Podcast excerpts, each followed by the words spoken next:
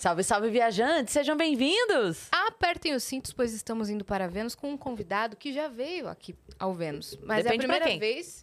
É a primeira vez que eu tô vendo pessoalmente. Como é. É. que pode isso? Porque ele veio na época que eu tava com Covid e eu tava aparecendo na tela. Então, a gente tá trazendo essas pessoas novamente, porque aquela não valeu. Não valeu. Estamos aqui com ele, que é doutorando em ciências políticas, palestrante, professor André Last tá aqui com a gente. Tudo bem, como vão? Prazer novamente estar com vocês aqui, agora ao vivo, né, Yas? Ao vivo e conhecendo o estúdio novo. Maravilhoso, parabéns. Muito bom. Porque você conhece aqui os estúdios Flow O quando Flow. ainda tava em expansão, certo? Isso. E eu, eu, eu fui no. É, o Flow aqui, antes, o primeiro Flow não foi nem aqui, era, era em outro lugar, não era? Era, era na em Vila Mariana lugar. ali. Isso. mais eu ou fui menos. lá Era uma um vez, monumento. acho que no, no, com o. Que fez com você quando a gente tava junto. Ela tava na Ah, televisão. foi. Foi na outra casa aqui perto, cinco minutos daqui. Foi lá no, na, na Serra. Entendi. E tinha uma pessoa com você, junto com a gente. Do Aderiva, Tinha, o Petri. tinha. O, Pe- o Petri, isso. E aí depois, aqui, algumas vezes, né?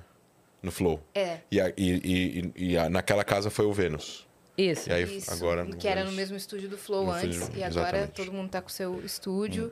E virou um grande hub de podcasts. É um império. Um império. Um império. Que legal, né, velho? Muito obrigada Obrigado por vocês pelo convite. Tô bastante animado. A gente vai falar de muita coisa aqui, mas já vamos dar os recados, meu Vamos. caro, né? Pra gente já entrar no papo. Olha só, se você quiser mandar pergunta, tirar suas dúvidas, mandar mensagem pro André, é só acessar nossa plataforma que é nv99.com.br barra Vênus. Lá a gente tem um limite de 15 mensagens, elas custam entre 100 Sparks e 300 Sparks. Manda lá que a gente tá esperando, tá bom? É isso. E quem está com a gente hoje é a nossa parceira de sempre, que a gente adora, a Insider, nossa parceira há mais de um ano já, que está aqui com a gente. E é muito legal porque, assim como a Insider acompanhou a gente, já, já acompanha a gente há um ano, e vê a gente crescendo, a gente também vai ver a Insider crescer. Exato. né? Sabe quando você, não, você recebe uma mensagem de um amigo que faz um tempinho que não fala com você? Aham. A gente ficou assim, de felicidade, quando soube que a Insider estaria com a gente hoje. E daqui pra frente, mais ainda, né? Porque a gente sempre fala pra vocês da Tech T-Shirt, que é uma, uma tecnologia de blusa da Insider que desamassa quando você coloca no corpo, né? Ah. Ela dura... Essa que a Cris tá usando. Ela dura até três vezes mais que uma camiseta de algodão normal, porque Sim. ela tem um tecido é, tecnológico modal. Então, também ela é anti-odor, anti-suor. É um tecido, assim, E maravilhoso. não desbota. A camiseta preta continua preta por todo o tempo em que ela for camiseta. Não, ela não vai ficar semi-preta. Não vai ficar Exato. cinza. 50 tons de cinza sua camiseta, não vai. E temos novidades, né? Cores novas, modelos novos. Por exemplo, eu também tô de Insider, né? A galera até... Nossa, eu nunca tinha visto esse. Porque é um modelo novo lá na Insider. Cores novas, oversized. Aqui a wing... eh, wide leg, acho que chama essa daqui. Mas também as wingsuits, que são aquelas de manga comprida que Lindas. que ficam com essa parte aqui da manga um pouquinho mais compridinha, que são lindas pro inverno, estão com cores novas, um azul, que eu já Nossa. pedi, já coloquei no Lindo. meu carrinho. E aquela vinho? A vinho e a rosa também tem. Nossa, lindas demais, demais mesmo. É, e a gente tem cupom de desconto Sim, e temos também cupom de- presente pro nosso convidado. Olha Né? só. Tá aqui? Ah, tá ali, Ah, ali, o- ó. ah, já tá bem aqui o presente pro André. Maravilha. Olha só. Abre aí e vê qual, que- qual foi o Posso modelo abrir? que você ganhou. Pode abrir. O cupom para vocês utilizarem é Vênus15, 15% de desconto lá no site da Insider. Inclusive, você clica lá na Nunca aba. ganhei presentes em. Nunca ganhou presente. ganhei Você tá presentes. brincando? Para, A maioria André. dos podcasts não dão presentes. Ó, aprendam com elas. Olha aí. Essa foi a Insider, hein? Olha só que gostoso. Vamos lá. E essa embalagem. E essa embalagem é séria pra você lavar, É ótimo, não é? Carregar em mala. carregar em malha. Você bota É, aqui a meia e botar- coloca na, ma- na máquina de lavar, né? Isso mesmo. Sim. Só eu sabe disso quem mora sozinho, né? Perfeito. Eu tenho uma coleção dessas embalagens da Insider. É ótimo. Eu uso Nossa, cada uma o pra uma coisa. Não é muito Pesadinha, bom? né? Não é muito bom? Obrigado pelo presente, gente. Gostei. Vocês E você pegaram pode- um G aqui, porque se for um M, vai. É, um G. É, é G, né? É. Então, quando você coloca no corpo, ela desamassa e você vai ver. Você pode colocar ela e um blazer por cima. Fica um negócio chique. Sim. Muito obrigado. Olha só. Tá bom? É gostosa, né? Eu gosto do tecido dela. É a mesma que você está usando? Aham. É, Legal. esse tecido. Obrigado pelo presente. Tamo junto. Então não esquece de conferir. Aponta pro QR Code aí, a aba de promos lá do site da Insider, que tem vários kits também pra você comprar pra você ou presentear, tá bom? Aproveita aí, tá chegando o Dia das Mães, hein? Aham. Um baita presente. Isso é verdade. Minha mãe ama Insider também. Nossa, é muito A gostoso. gente fez todos os nossos amigos, Todo toda a nossa família conhecer Insider. Nesta casa, usamos Insider. Usamos e amamos Insider. Obrigada, Insider. Valeu. Boa. E nós temos a surpresa para o nosso convidado? Tem mais Temos. uma surpresa para você, Mais né, uma André? surpresa? Olha isso, que maneiro. Gostei. Essa Curtiu? parte de baixo aqui é a barba. É, acho que faltou um pouquinho de barba dessa vez, de Galvão. Né? Você tem mais barba do que, do que o Do que desenho. tá no desenho. E eu sou um pouco mais é, cheinho, né? Ah, ele quis dizer, eu sou forte, Não, de não, academia. Não, não, não, não, não. Não, não foi isso que eu quis dizer. Eu tô falando que, é, ao contrário, é que eu não quis falar gordo, né? Entendi. Mas, mas, é, mas é que ele é um André magro, né? Entendi. Gostei desse avatar. É um avatar, né? É um avatar. É um avatar. É um emblema, mas ficou fofo. Ficou. Gostei. Olha o símbolo do Vênus bem aqui. Olha só. Ele coloca um easter egg, sabe? É. Nossa, ficou muito legal. Eu gostei muito muito. legal. Qual Parabéns. que é o código para resgatar, Christian? Você sabe? Israel e Oriente Médio. Israel e Oriente Médio. Resgata lá. Com esse código você Israel tem e Oriente 24 Médio. horas. Bacana. Depois eu vou resgatar, pessoal. É, você vai receber em Esse é altíssima seu. qualidade. É verdade. Você pode fazer o que quiser. Gostei. Eu tô olhando pra onde aí? Pra lá, ó. Quase olhando pra você mesmo, né? Quase olhando pra É. Eu acho que cá. você tá em sala de aula, né? E olhando pros alunos. Olha o stand de Davi ali. né? Entendeu? O stand de Davi tem alguma É. coisa da guerra, alguma Se coisa a assim, guerra, não sei o quê. Se é a guerra, Isso. Pra É. mim, você deve estar numa palestra ou numa sala de aula que você está olhando para pros alunos. provavelmente. Olha aí. Muito legal. É um livro, uma estrela de Davi, um globo e uma bandeira. Muito legal. Tudo. Boa. Adorei. Muito bem. E aí, conta pra gente, como está sendo a sua semana? O que, que você está acompanhando nesse momento? Os assuntos mais. Nesse momento, a gente passou agora pela semana de memória do Holocausto, o Yom HaShoah, que tem dois dias que lembram o Holocausto. Tem o dia... é, tem um dia em janeiro, que é o Dia Internacional, que é o Dia Internacional de Memória do Holocausto no mundo inteiro. E tem o dia que se lembra o, o Holocausto em Israel, que é quando o país toca a sirene e as pessoas param o que estão fazendo e inclusive no carro, não importa onde elas estejam, elas levantam. É incrível uma cena, você vê avenidas como a Marginal, todo mundo parando o Já carro vi vídeos desse momento. e saindo do carro e o trânsito para e as pessoas ficam de pé. Eu- Esse ano é- são 80 anos da revol do levante do gueto de Varsóvia, que era o gueto onde os judeus foram levados na Polônia antes de eles, essas pessoas serem depois enviadas a campos de concentração e extermínio. Né? Primeiro, é, o Holocausto não começa já com extermínio em câmaras de gás. Ele começa com, primeiro, leis que vão é, excluir os judeus da sociedade, depois transformar os judeus em não humanos e tudo mais, até que eles... É, de, primeira, muitos judeus nesse processo veem que a, a coisa vai ficar ruim e fogem, e muitos judeus foram para guetos. Teve vários guetos né, na, na Segunda Guerra Mundial, e esse gueto de Varsóvia teve um levante, e eles resistiram um mês contra o exército nazista.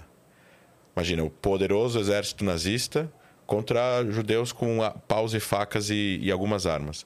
Eles resistiram até, enfim, até os alemães conseguirem trucidar tudo lá dentro e conseguiram é, entrar dentro do gueto e mataram as pessoas, né? Foram, muitos foram presos, levados para campos de concentração, outros morreram na luta.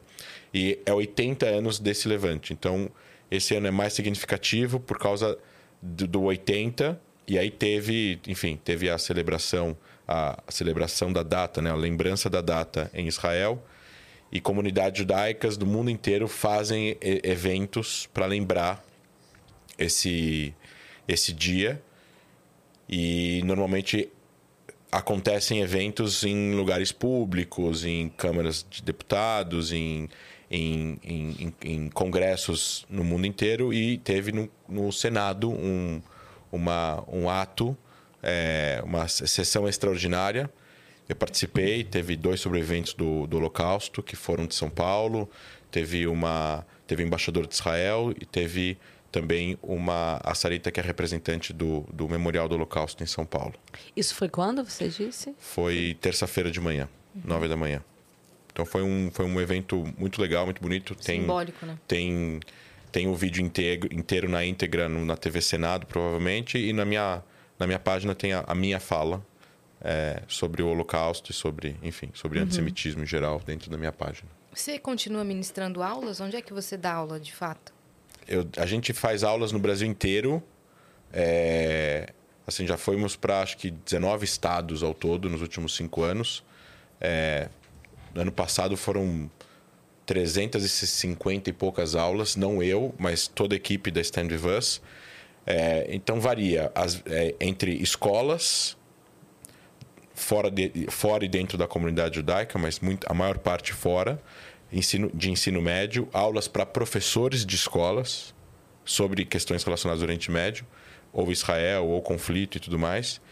E a gente tem aulas em universidades ou, ou, ou entidades e, enfim, instituições da sociedade civil.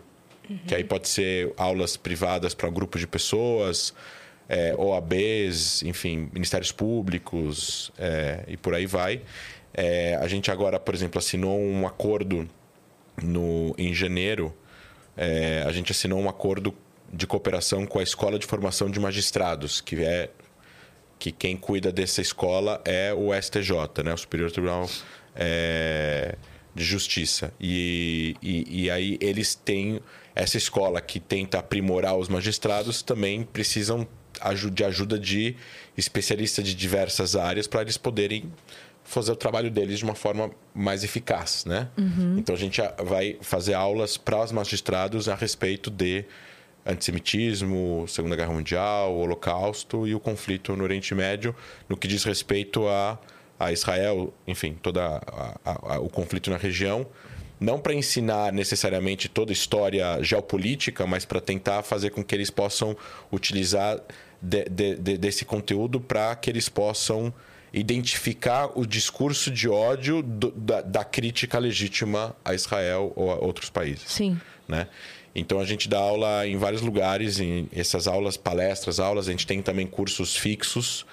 Tem um curso que é só para ensino médio, que funciona de forma extracurricular, os alunos se inscrevem, a gente e tem um processo seletivo. É, tem um curso que, que é para idade de Unidade, idade universitária, ou seja, a pessoa precisa estar na universidade para poder se inscrever nesse curso. O primeiro chama internship, o, o, o, segundo curso chama fellowship, e depois tem um outro curso de longa duração que chama mastership, que é para a idade de pós-graduação é, quem, tá, quem, quem faz é, licenciatura, quem vai dar aula em universidades e por aí vai. Uhum. Isso online ou presencial? Isso, isso é online com algumas atividades presenciais. Mas como a gente tem alunos do Brasil inteiro, não, tá como, não tem como juntar todo mundo uhum. no mesmo no mesma cidade a cada duas, três semanas, uhum. por, por motivos logísticos. Então, a gente tem um a gente tem aulas online e tem aulas e tem encontros é, é, semestrais ao vivo a palestra é a mesma pauta? Você tem Não, então, são os cursos. Palestras? Os, é, então, o curso tem 20 horas aula de vários temas, e aí tem é, cada. Cada, cada um desses cursos que a gente dá fixos, a gente tem um pensamento do que, que a gente acha que é o interessante para o currículo que o aluno vai, vai ter aula. Então, no ensino médio, tem aula de oratória, retórica, redação, introdução em relações internacionais. Então, isso ajuda, é um curso de liderança. Então, a pessoa também ela é um desenvolvimento pessoal para o próprio aluno, para o próprio jovem, de ele poder também não só entender mais de questões relacionadas ao Oriente Médio, mas, ou Israel, ou enfim, temas relacionados a essa causa, mas também ajuda ele também desenvolver, é, enfim, é, uma desenvoltura mais para ele poder falar em público, para ele poder eventualmente uhum. fazer uma apresentação, para ele poder é, escrever um texto com, uhum. com, com, com, mais coesão e tal. E é um curso gratuito.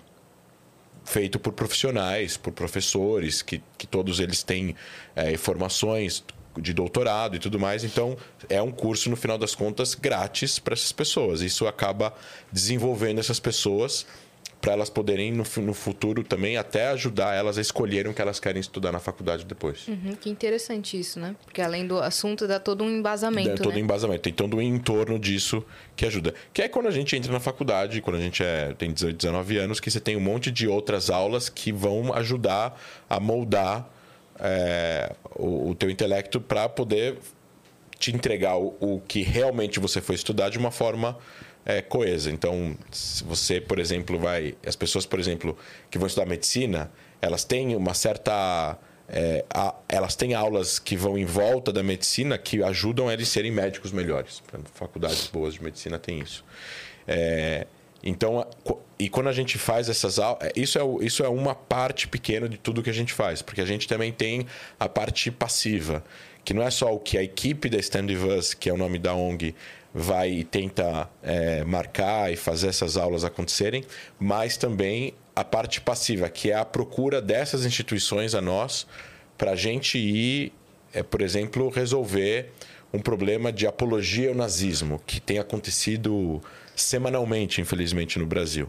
Então, quando Caramba. tem uma, uma apologia ao nazismo em alguma escola, uma suástica, alguma frase, etc. e tal, a, a coordenação da escola precisa ter dois, ou da faculdade ou da escola, isso até é uma dica para quem presenciar uma apologia ao nazismo, os, são dois caminhos. O primeiro é o caminho da. É, da disciplina, é um caminho disciplinar que, por exemplo, pode ser de acordo com as regras da instituição, como uma advertência ou eventualmente expulsão é, da pessoa que perpetuou isso, ou eventualmente até uma questão criminal, dependendo uhum. do que acontecer.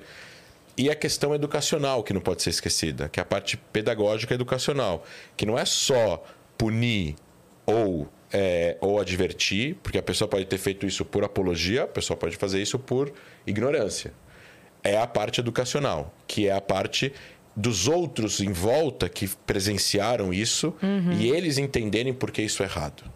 Que aí é a parte educacional, que é onde a gente entra. A gente não entra na parte jurídica, tem instituições que fazem isso, tem a comunidade judaica, tem as instituições representativas, a federação, a confederação, que é a CONIB, mas também tem a, a parte educacional. A parte educacional nós entramos com aulas, palestras, livros, materiais, seminários, vídeos, enfim. A gente já fez isso em vários estados que tiveram apologia, uhum. de inclusive levar sobreviventes do Holocausto para eles contarem as histórias deles na fuga, né? uhum. né? Como sobreviveram para que essas para as pessoas escutarem e entenderem que esse tipo de brincadeira não é Sim. cabível. Seu avô foi um, não foi? Meu avô foi um. Eu quero escutar mais sobre a história da sua família. Mas ainda falando sobre a, a parte das escolas, né, minha parte, a gente estava conversando aqui é. em off do que está acontecendo no dia de hoje, né, ao redor do país. É, é aniversário do massacre de Columbine e os pais não mandaram seus filhos para a escola no dia de hoje por conta de ameaças, é, de massacres mesmo, né?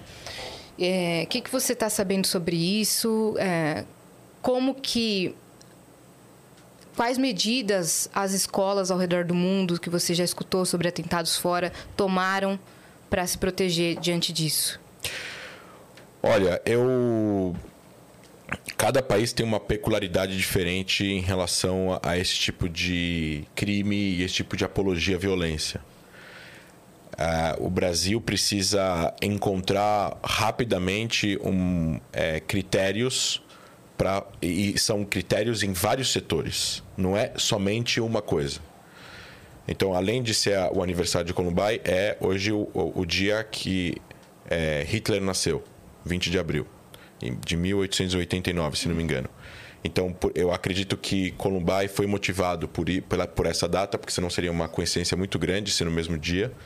É, eu recebi recentemente aí uma suástica numa porta na USP é, de, uma, de, uma, de uma amiga dizendo com uma foto, acredito que a foto tenha sido de hoje, escrito a data 20 de 4 de 2023 e uma suástica na porta de um banheiro. Então, assim, a, a, a sociedade inteira precisa chegar numa num, num, num, num, numa ação, num, num que a gente chama de um protocolo de trabalho de ação, que vai de segurança pública física à educação. A educação é largo prazo. Você não resolve o problema educacional em, em, um ano nem em meio ano. Mas para que as pessoas tenham a sensação de segurança, você precisa resolver a questão da segurança. Israel já teve atentados em escolas. Na década de 70, se não me engano, teve uma invasão do Líbano de um terrorista que entrou numa escola na cidade de Malota e matou dezenas de crianças. Teve, é, é, teve atentados em ônibus escolares e por aí vai. Então você tem uma série de ações. Com um país pequeno como Israel, é, é, é muito mais fácil de resolver isso, até porque Israel não tem a questão, não é um país dividido em estados, e os estados no Brasil, como uma, uma república federativa, você tem quem manda na polícia é o estado, não é o governo federal. Então você tem os estados que vão fazer, tem estados que não vão fazer, tem estados que precisam de recursos, tem estados que têm recursos sobrando. Então você tem uma série de.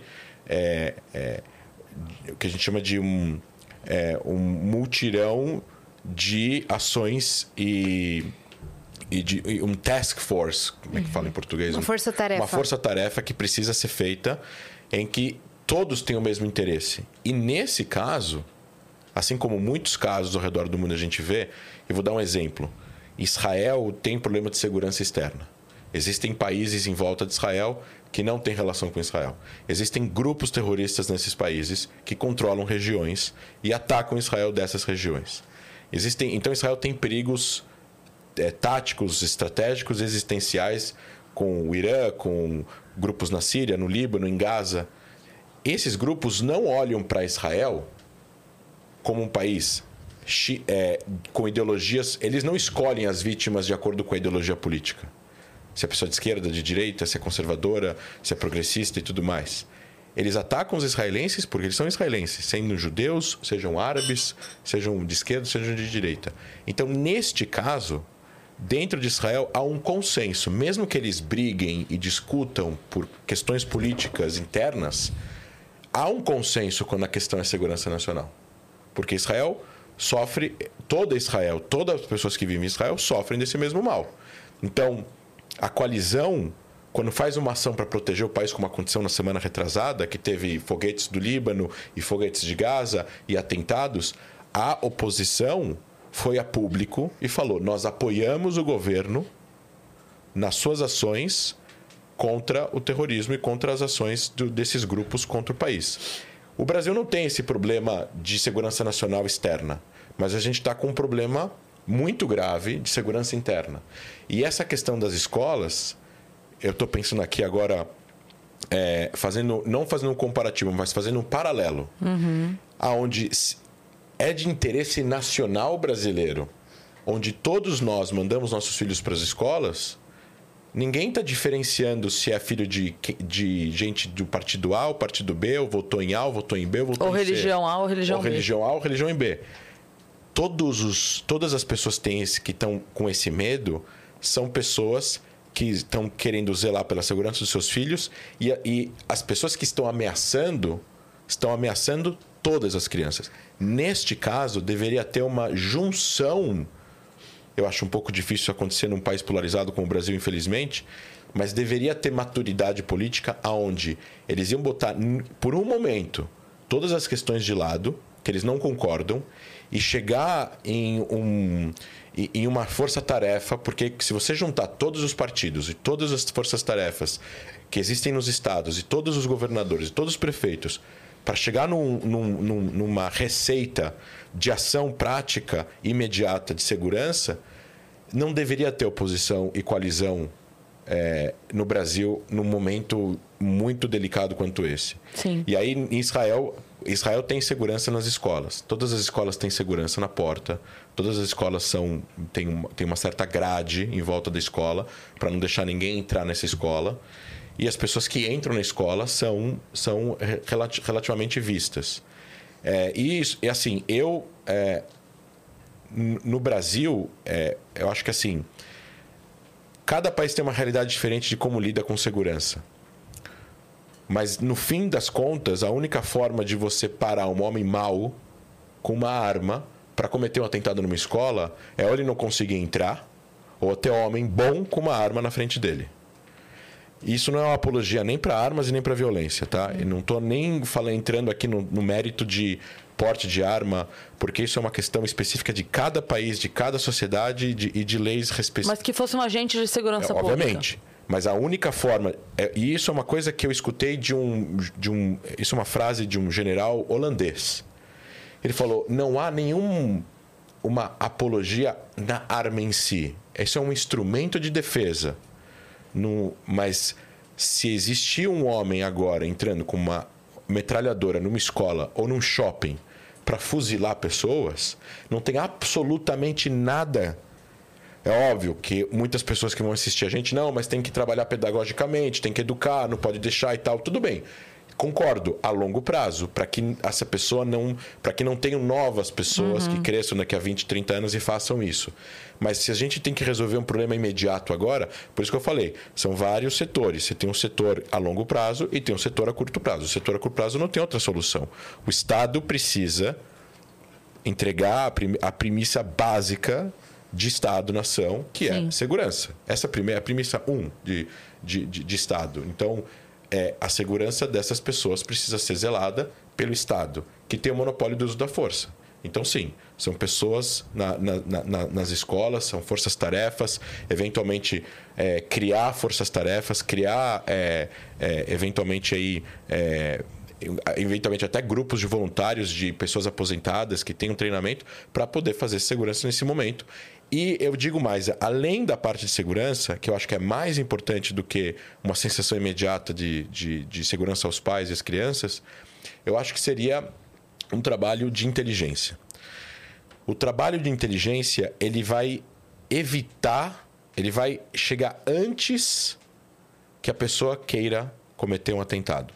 Muitas pessoas cometem, atentados terroristas por motivações e capacidades. Para ter um atentado terrorista, precisa ter motivações e capacidades. E na teoria da, da, do, da perpetuação do atentado, a pessoa, o terrorista que vai cometer o atentado, ele precisa ter motivações e capacidades acima de uma linha que eles consideram a linha zero. A linha que, se você passa essa linha, é uma questão de tempo, vira uma bomba relógio. Você a, o, o, Estado, que consegue controlar de uma certa forma a segurança, ele consegue ou fazer com as suas capacidades fiquem abaixo de zero, ou as suas motivações. Uhum. Como é que você, como é que você consiga, consegue é, é, diminuir motivações? No caso, por exemplo, de países que lutam contra o terrorismo, você, é, você consegue.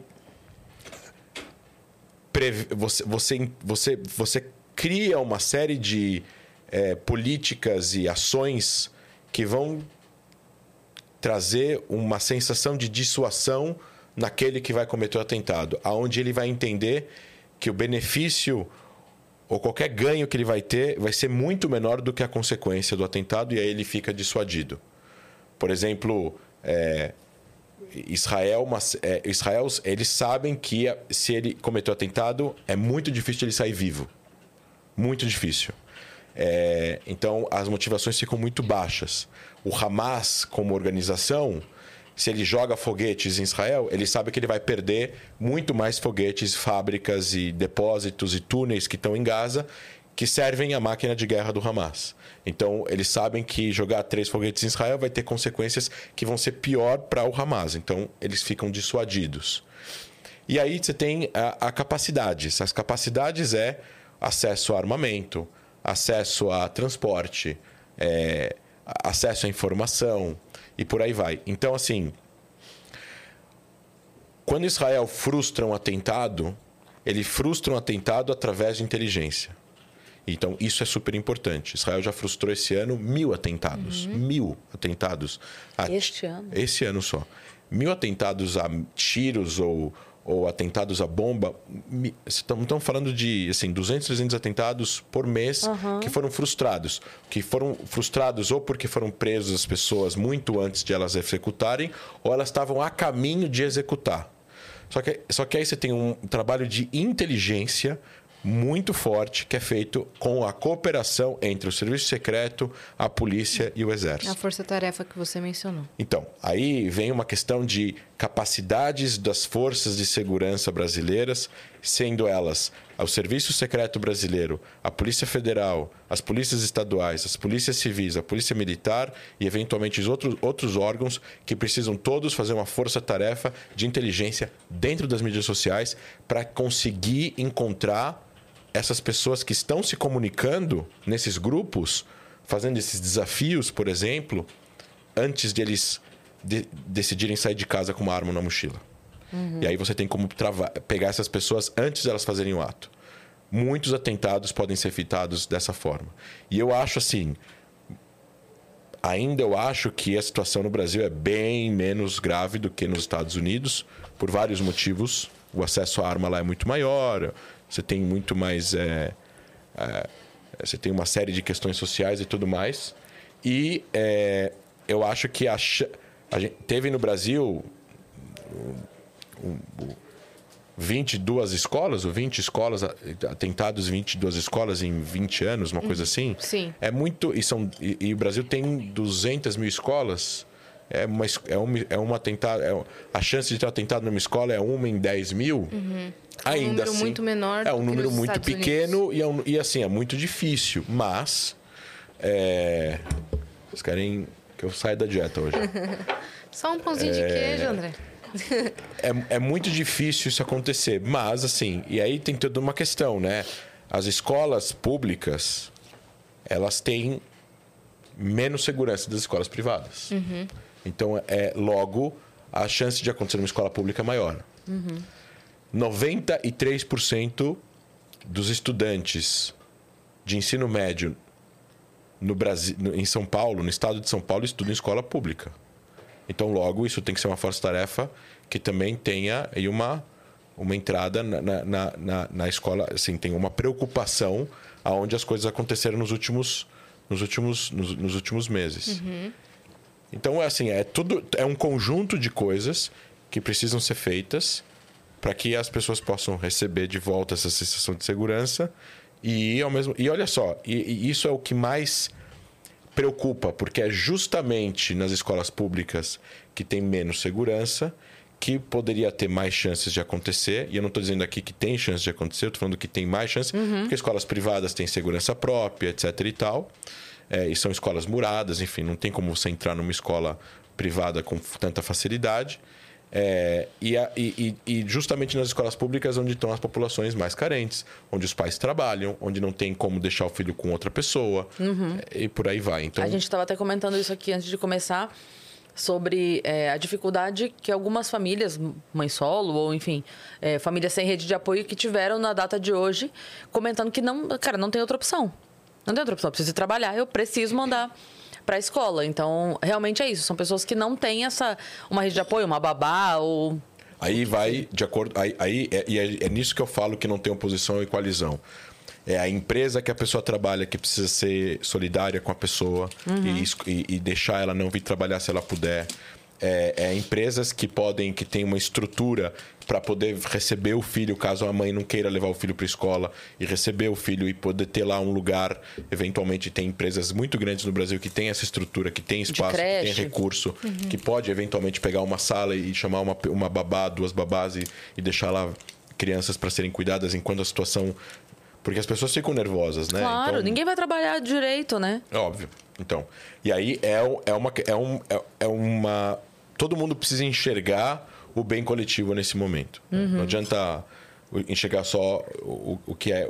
A empresa precisa, o chefe, a empresa, o empresário precisa ter esse- essa consciência, porque mesmo que o filho dele esteja na escola privada, a funcionária dele talvez tenha um filho em escola pública. Claro. Totalmente. Você estava falando é, sobre apologia ao nazismo e eu lembrei do ocorrido que eu sei que é totalmente fora do seu universo, mas é recente, do baterista da Aurora. Você ficou sabendo disso? Não. Do baterista da Aurora, que é uma cantora que veio fazer show no Lollapalooza. A galera encontrou no Instagram dele ilustrações que ele postou antigas com símbolos totalmente é, com suásticas e, e números, a simbologia totalmente nazista e levantaram essa questão, começaram a falar: Aurora, explica isso. E aí ela explicou? De primeira, ela decidiu ma- manter ele na banda. E ele também se pronunciou dizendo que foi um grande engano, que tinham vários tipos de ilustração, alguma coisa assim, e que ela falou que todo mundo está bem enganado. Uma semana depois, duas semanas depois, ela se pronunciou de novo, dizendo que sim, ele foi expulso da, da banda. Eu achei que tivesse chegado em você isso, mas por ser chegou. no universo da música, né? É, não, é, chega muita coisa pra gente de vários universos, mas esse especificamente não chegou.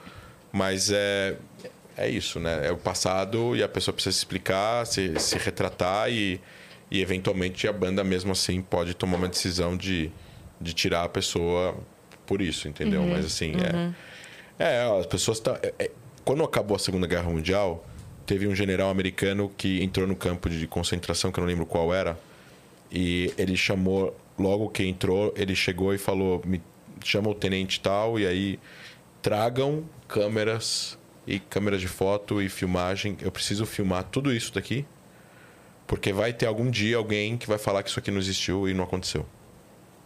E teve muita gente que não acreditava em histórias de sobreviventes, porque era algo inimaginável. Uhum.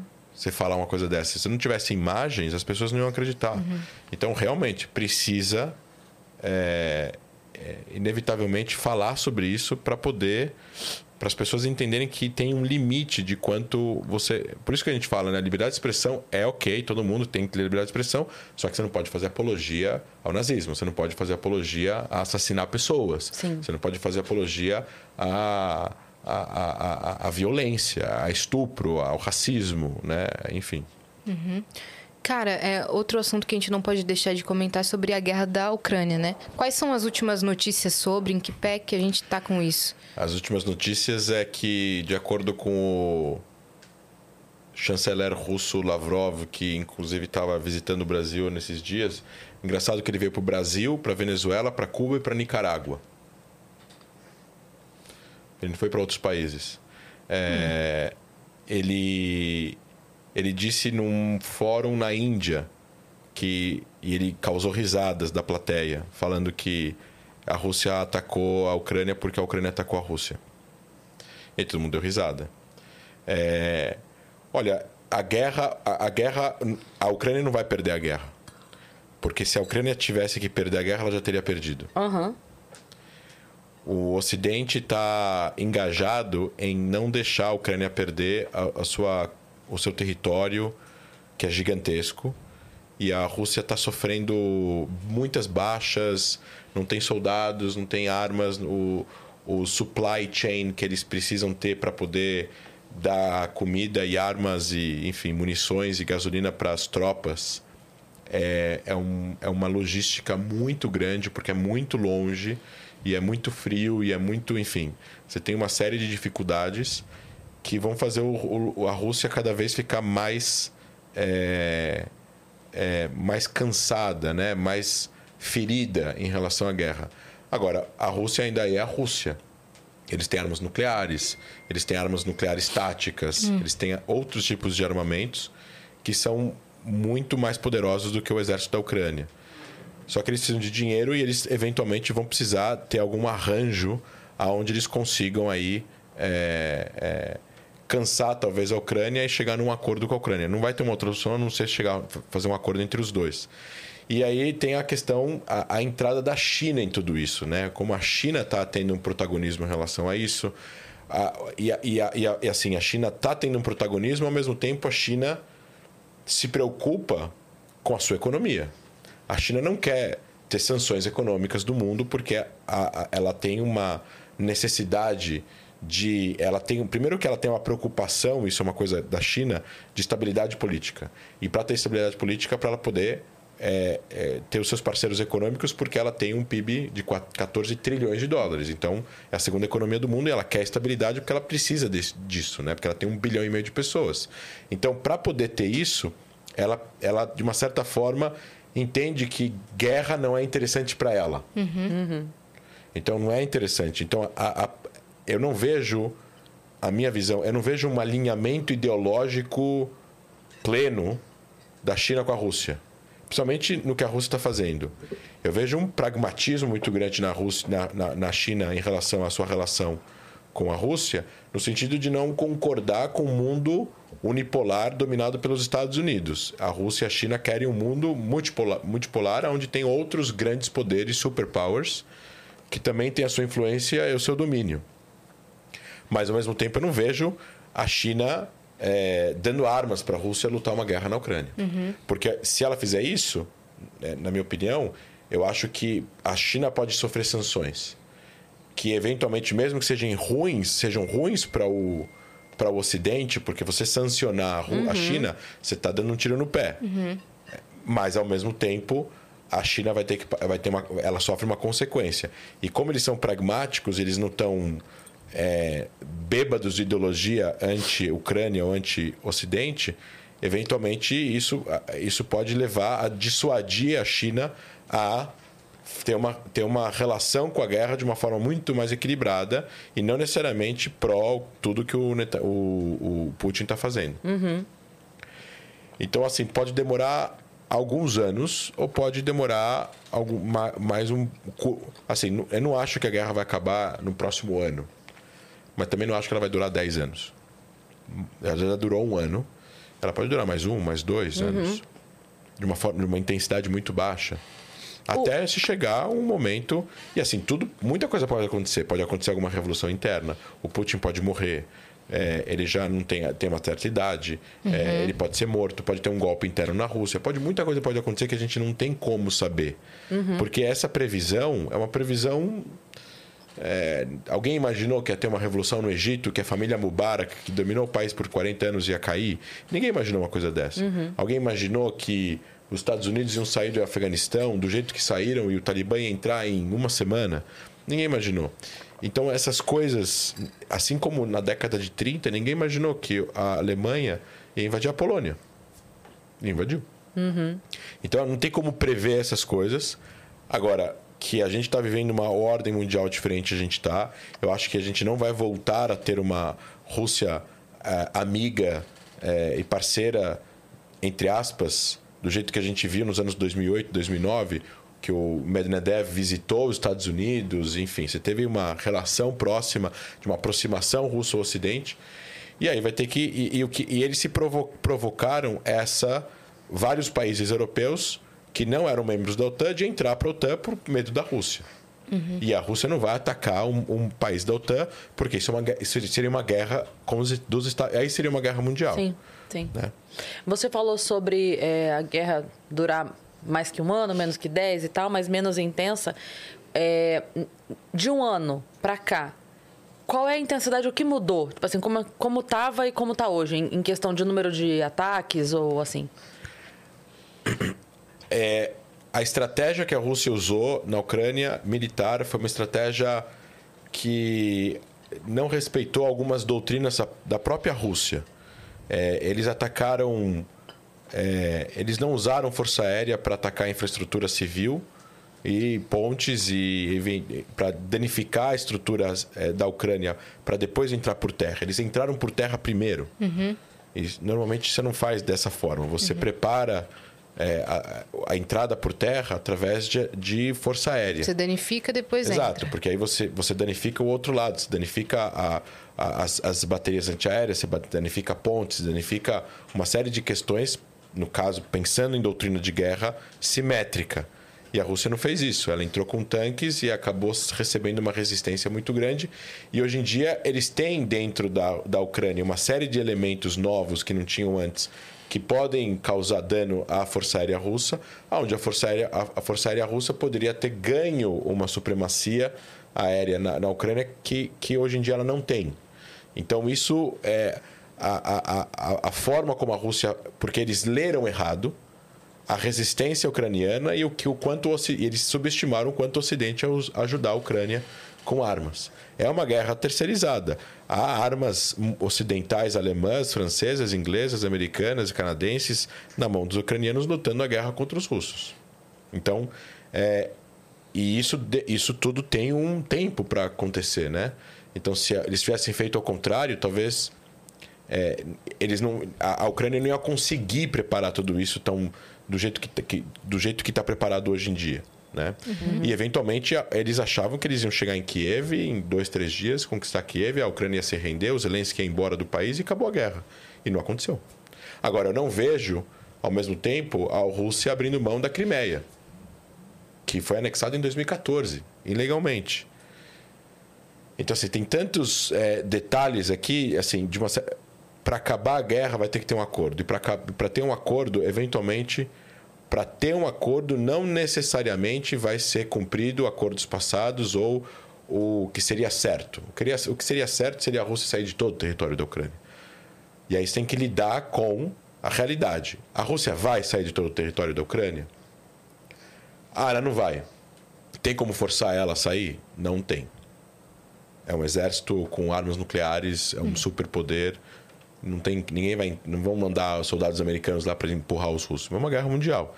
Então assim, se não tem como chegar ao máximo do entre aspas o que seria o correto, então tem que chegar no meio termo e ser pragmático, que a gente chama de realismo em relações internacionais, para que alguma, algum arranjo aconteça dentro disso, aonde a Ucrânia continue existindo como um país soberano, tenha o seu território é, é, é, soberano, é, independente, sem forças russas, e a Rússia saia dos territórios recentes que eles anexaram eventualmente agora nessa guerra, ou fazer algum arranjo de paz onde eles comprem esse território e deem dinheiro para a Ucrânia, enfim, algum arranjo para que a Ucrânia continue, para que a guerra acabe Sim. e depois sem tentar resolver essa questão, essa disputa territorial sem guerra. Sim. E sim mesas de negociação.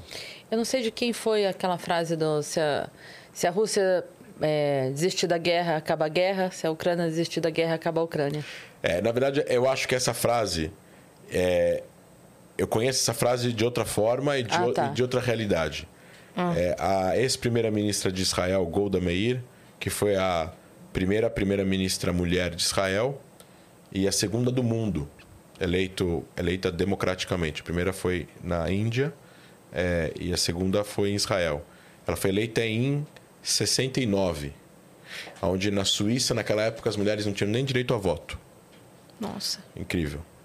É, e ela disse essa frase. Na época existia a guerra árabe-israelense, que hoje não existe, praticamente não existe mais, onde os estados árabes faziam, fizeram guerras contra Israel. E ela disse essa frase. Ela fala: se Israel baixar suas armas, não tem mais Israel. Se os árabes abaixar, se os árabes, os países árabes abaixarem suas armas, não vai ter mais guerra. É, é, essa frase ela disse na década de 70. Uhum e é mais ou menos a mesma frase hoje em dia Replicada. que está correta. Se a Rússia baixar as armas, a guerra acaba. Se a Ucrânia baixar as armas, não tem mais Ucrânia. E, essa, e isso funciona hoje em dia para a realidade de Israel, não com os países árabes, mas que Israel já tem relação com muitos países árabes, mas em relação aos grupos terroristas que controlam regiões nesses lugares. Se Israel baixa as armas, esses, esses grupos invadiriam, matariam, expulsariam, enfim controlariam e, e, e provavelmente iriam impor, impor, aí um regime totalitário, religioso, é, como, como acontece no Irã, como acontece no Talibã, como no Afeganistão. E se, e se eles, é, isso se Israel baixasse as armas, se eles, se eles baixarem as armas, tem paz. O que impede de ter paz entre palestinos e israelenses, no primeiro, assim, de imediato, até mesmo conflitos que acontecem em Gaza, de vez, assim, ano sim, ano não, não é uma questão de conquista de território. As pessoas às vezes comentam, eu fico vendo os comentários nos podcasts, as pessoas falam, não, mas se, o, se o Hamas abaixar as armas, Israel vai conquistar o resto do território palestino. Mas isso simplesmente é fumaça ideológica sem nenhum fato. Israel saiu de Gaza em 2005. Então, por que Israel iria reconquistar um território que, eles, que ele decidiu sair por livre e espontânea vontade em 2005? Era um território que ele controlava, que não pertencia a Israel, porque foi conquistado do Egito em 67, eles poderiam muito bem continuar controlando esse território. Eles decidiram sair, entregaram a Gaza para a autoridade palestina. Então, se o Hamas ou a Jihad Islâmica, que são dois grupos que controlam Gaza, baixarem as armas e a autoridade palestina voltar a governar Gaza, porque eles não governam hoje em dia, a vida dos caras de Gaza vai melhorar, o bloqueio a Gaza vai terminar, porque Israel impõe um bloqueio marítimo, eles vão poder ter um porto, poder ter um aeroporto, enfim, vai ter uma série de questões que eles vão poder ter se o Hamas e a Jihad Islâmica não estivessem ali com armas controlando a população e atacando Israel. Então, essa, essa, a, essa comparação ela é válida para a Ucrânia e para a Rússia hoje em uhum. dia. Qual que é o posicionamento atual do Brasil em relação à guerra? Então, é, o Brasil, eu, eu sinto que a diplomacia brasileira tenta de uma certa forma se colocar equidistante de conflitos, ser, tenta de uma certa forma querer ser neutro para servir de negociador, de, de mediador, uhum. e ao mesmo tempo acaba é, escorregando em declarações é, que muitas vezes são é, colocadas para agradar é, é, apoiadores políticos ou frases completamente desastrosas que são faladas às vezes sem nenhum tipo de preparo histórico anterior, ou por uma questão às vezes até ideológica, como foi, por exemplo, falado assim, é, criticaram o, é, como foi falar, falaram, é, os Estados Unidos precisam parar de fomentar a guerra. Desculpa, a gente não está na década de 60 nem de 70, a gente está em 2023. É, os Estados Unidos não estão fomentando a guerra. Os Estados Unidos deram armas para a Ucrânia para a Ucrânia se defender, não atacar. Uhum. A Ucrânia está se defendendo de uma invasão de um país muito maior e muito mais poderoso, né? Os Estados Unidos lamentaram essa declaração, inclusive, eu vi numa notícia. Sim, e aí depois voltaram atrás, e aí, é, aí o Lula culpou os dois, é, os dois, é, os dois países, os dois são responsáveis. A gente, a, a, as relações internacionais não são feitas de de situações é, é, 880 ou preto e branco. É muito mais denso que isso. Existe uma série de questões que aconteceram antes, na Ucrânia em 2014, na, na, na, nos protestos em Kiev, na praça famosa que teve uhum. os protestos com mortes, teve várias a, a anexação da Crimeia, é, a questão é, se querem trazer, acredito que ele estava se referindo a isso, é, querem trazer a questão da OTAN para ser discutida, ok. Ah, a Rússia se sente ameaçada, isso na narrativa russa, uhum. que a OTAN está expandindo é, é, é, a sua, a, o seu rol de países a leste e fazendo com que países entrem dentro da OTAN. Fazendo não, na verdade, os países que pedem e a OTAN tem que aceitar Aliança. de forma unânime. Não pode ter um país que negue. Então, a Finlândia foi aceita agora, e porque a Turquia era o único país que estava resistindo, aí a Turquia aceitou. Então, agora a Finlândia faz parte da OTAN. É a Finlândia que pediu fazer parte da OTAN e não ao contrário. Não é a OTAN que foi invadiu a Finlândia e anexou a Finlândia. Uhum. Agora, na, na visão russa, e essa visão russa que o mundo talvez precisaria talvez tentar não concordar, mas eles precisam entender para poder negociar. Na visão russa, bombas atômicas estão ficando cada vez mais próximo da fronteira russa. Porque o que acontece? Quando você vira um membro da OTAN, tem uma série de coisas regulatórias que você precisa fazer. Dentro do seu Ministério da Defesa, dentro do orçamento de defesa, dentro da preparação militar e, eventualmente, bases militares da OTAN dentro do seu território. Hum. Aí existem países que, que, que têm. Existem países da OTAN, como a Turquia, que tem uma base da OTAN com bombas nucleares que pertencem aos Estados Unidos na Turquia. Então, a Rússia, e eu estou agora não defendendo e nem protegendo, estou explicando como eles pensam. A motivação deles. Eles veem o mapa mundial e falam: os Estados Unidos estão aqui e não tem nenhuma bomba atômica em volta dos Estados Unidos que não seja dos Estados Unidos. Enquanto que a Rússia está aqui e tem bombas atômicas na, na França, tem bomba atômica na Inglaterra, na que são dois poderes nu nucleares, e tem, uma, e tem bombas nucleares aqui em países da OTAN que pertencem a esses poderes nucleares. Porque esses são os poderes nucleares da OTAN: a França, a Inglaterra e os Estados Unidos. Não tem nenhum outro poder nuclear na OTAN. Uhum. Né? É, então, e, esses países é, que acabam aderindo à OTAN e eventualmente instalando bases da OTAN em seu território é de comum acordo, não é uma obrigação. Então acho que a Finlândia, se não me engano, não vai ter bases da OTAN com bombas atômicas. Mas eles fazem parte da aliança. Então a Rússia vê desse jeito. Então, assim, isso tem que ser levado à mesa de negociação. A mesa de negociação pode discutir tudo. Pode discutir OTAN, pode discutir as fronteiras, pode discutir armas atômicas. Mas é, você está discutindo sem guerra, não atacando civis não, em Kiev, uhum. com drones suicidas feitos no Irã. Então, desculpa, eu acho que mesmo cientistas políticos, políticos, jornalistas, eu falo isso muitas vezes. É, eu dei uma vez uma entrevista para um jornal, acho que do Amazonas, eu acho, é, em 2019. E, e eu falei assim: a neutralidade entre um grupo terrorista e um país democrático só nutre o grupo terrorista. Uhum. Não tem como ser neutro entre um grupo terrorista e, e um país democrático. Por isso que é tão complicado, às vezes, a questão, por exemplo, de Israel e os palestinos. Porque a impressão que dá para um leigo é que Israel é um país forte, os palestinos são fracos, Israel está atacando Gaza, então eles fazem logo uma comparação de que Israel está atacando Gaza, a Rússia está atacando a Ucrânia, então a Ucrânia é Gaza, Israel é a Rússia. É justamente o contrário. Só que é diametralmente o contrário. Mas é difícil de entender por que, que é o contrário. Uhum. A Rússia é uma ditadura, Israel não é. Gaza é controlada por uma ditadura, do Hamas. Então, aí você tem um regime parecido entre Rússia, uma ditadura, e Gaza é controlado por uma ditadura. Israel é uma democracia e a Ucrânia é uma democracia com várias falhas, mas ainda assim uma democracia. Ele foi eleito, né?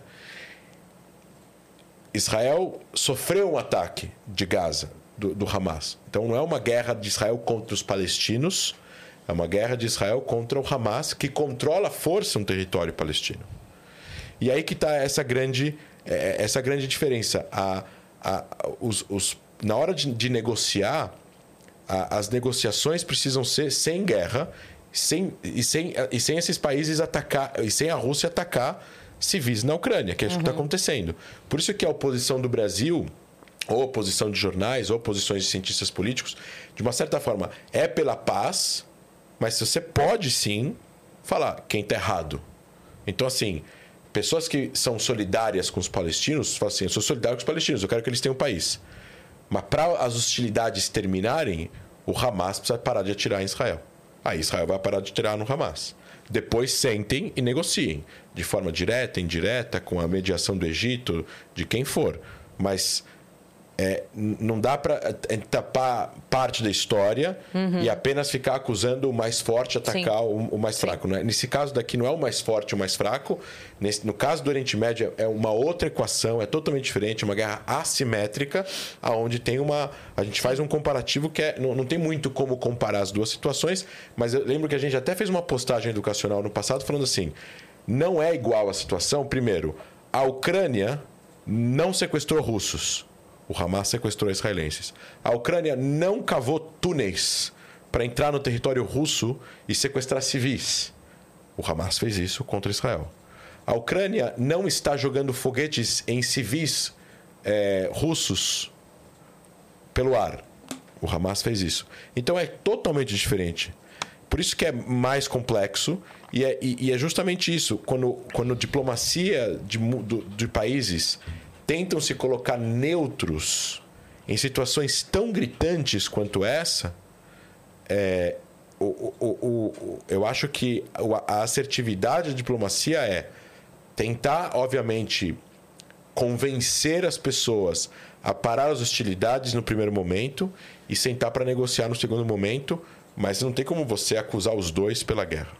Uhum. Você pode ser a favor de parar, de que a guerra acabe, ao mesmo tempo que você fala assim, a Ucrânia foi invadida, a Rússia invadiu. Não tem, não tem como comparar. Sim, sim. É, a pessoa confunde, na verdade, aquilo que ela defende com defender a atitude, seja ela qual for, né?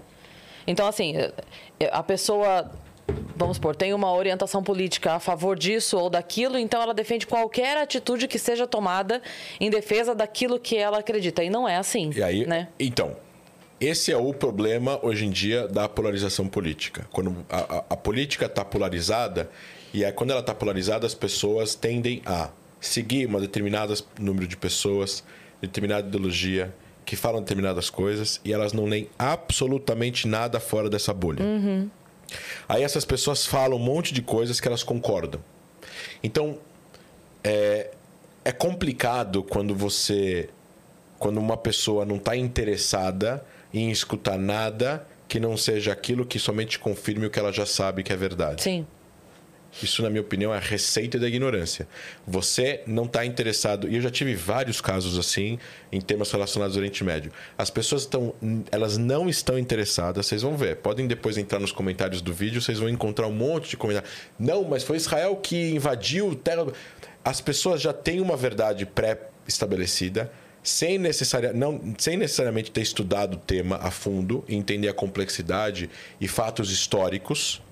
Então elas não estão interessadas em nada do que eventualmente eu ou outras pessoas falem de outro. Eu estou falando, isso pode ser de lado a lado, que não confirme o que elas acham que é verdade. Uhum. Então, quando você só vê, somente olha para o que você está acostumado a ler, de pessoas que você está acostumado a escutar, sem abrir o leque de opções para outros Totalmente. pensamentos, é, vo- você obviamente não vai, vai ser bombardeado por uma série de, de- de informações que não necessariamente estejam, sejam. É, é, é- é o que, é o que é fumaça ideológica, na verdade. Não são fatos históricos, é fumaça ideológica.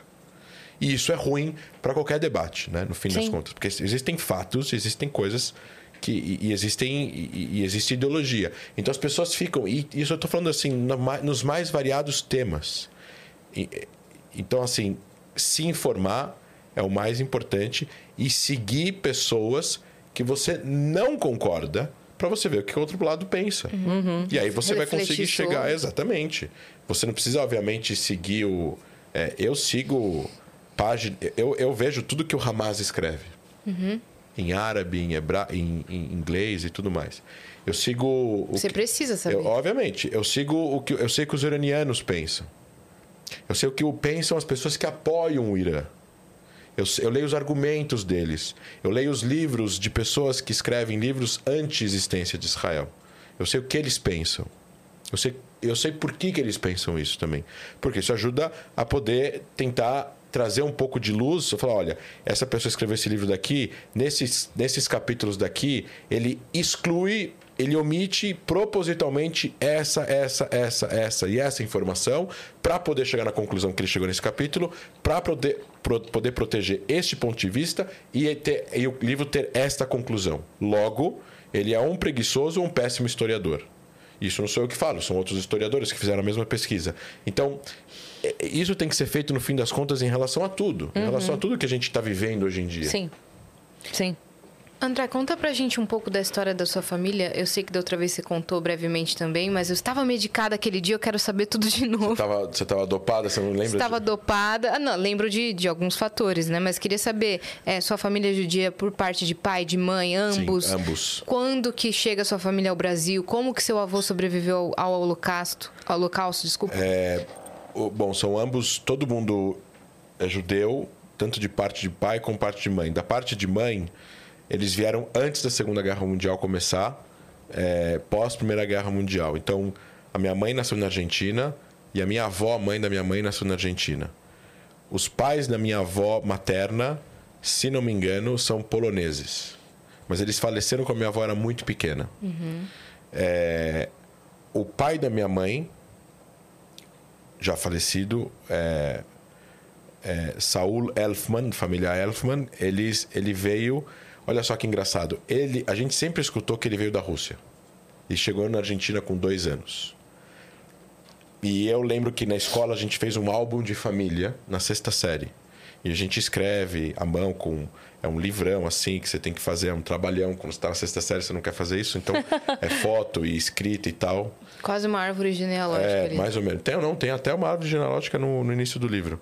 Começa com os bisavós maternos, depois vai para paterno, depois avós, materno, pais, irmãos, tios, e aí termina com você.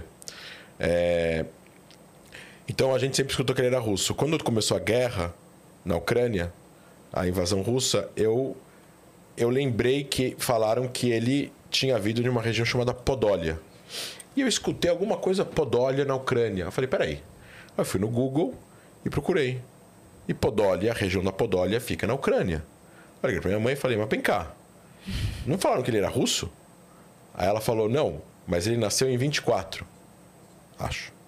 Ele nasceu em 24 ou 23. Só que a Rússia invadiu a Ucrânia e anexou a União Soviética em 22. Então era tudo União Soviética. Então quando ele nasceu, era União Soviética. Logo, ele era soviético. Mas ele não era soviético, ele era ucraniano. Então meu avô não é russo, é ucraniano. E ficou mais forte ainda falar isso hoje em dia, né? Aham. Tanto que estavam querendo mudar o nome do Moscow Mule para Kiev Mule, né? O nome da bebida. É, Então ele veio da Ucrânia e foi para Argentina com dois anos. E aí eles cresceram na cidade de La Plata, uns 100 quilômetros de Buenos Aires. Mas minha mãe já, é, minha mãe também nasceu em La Plata, mas aí ela, quando ela era pequena, eles foram para Buenos Aires e cresceram.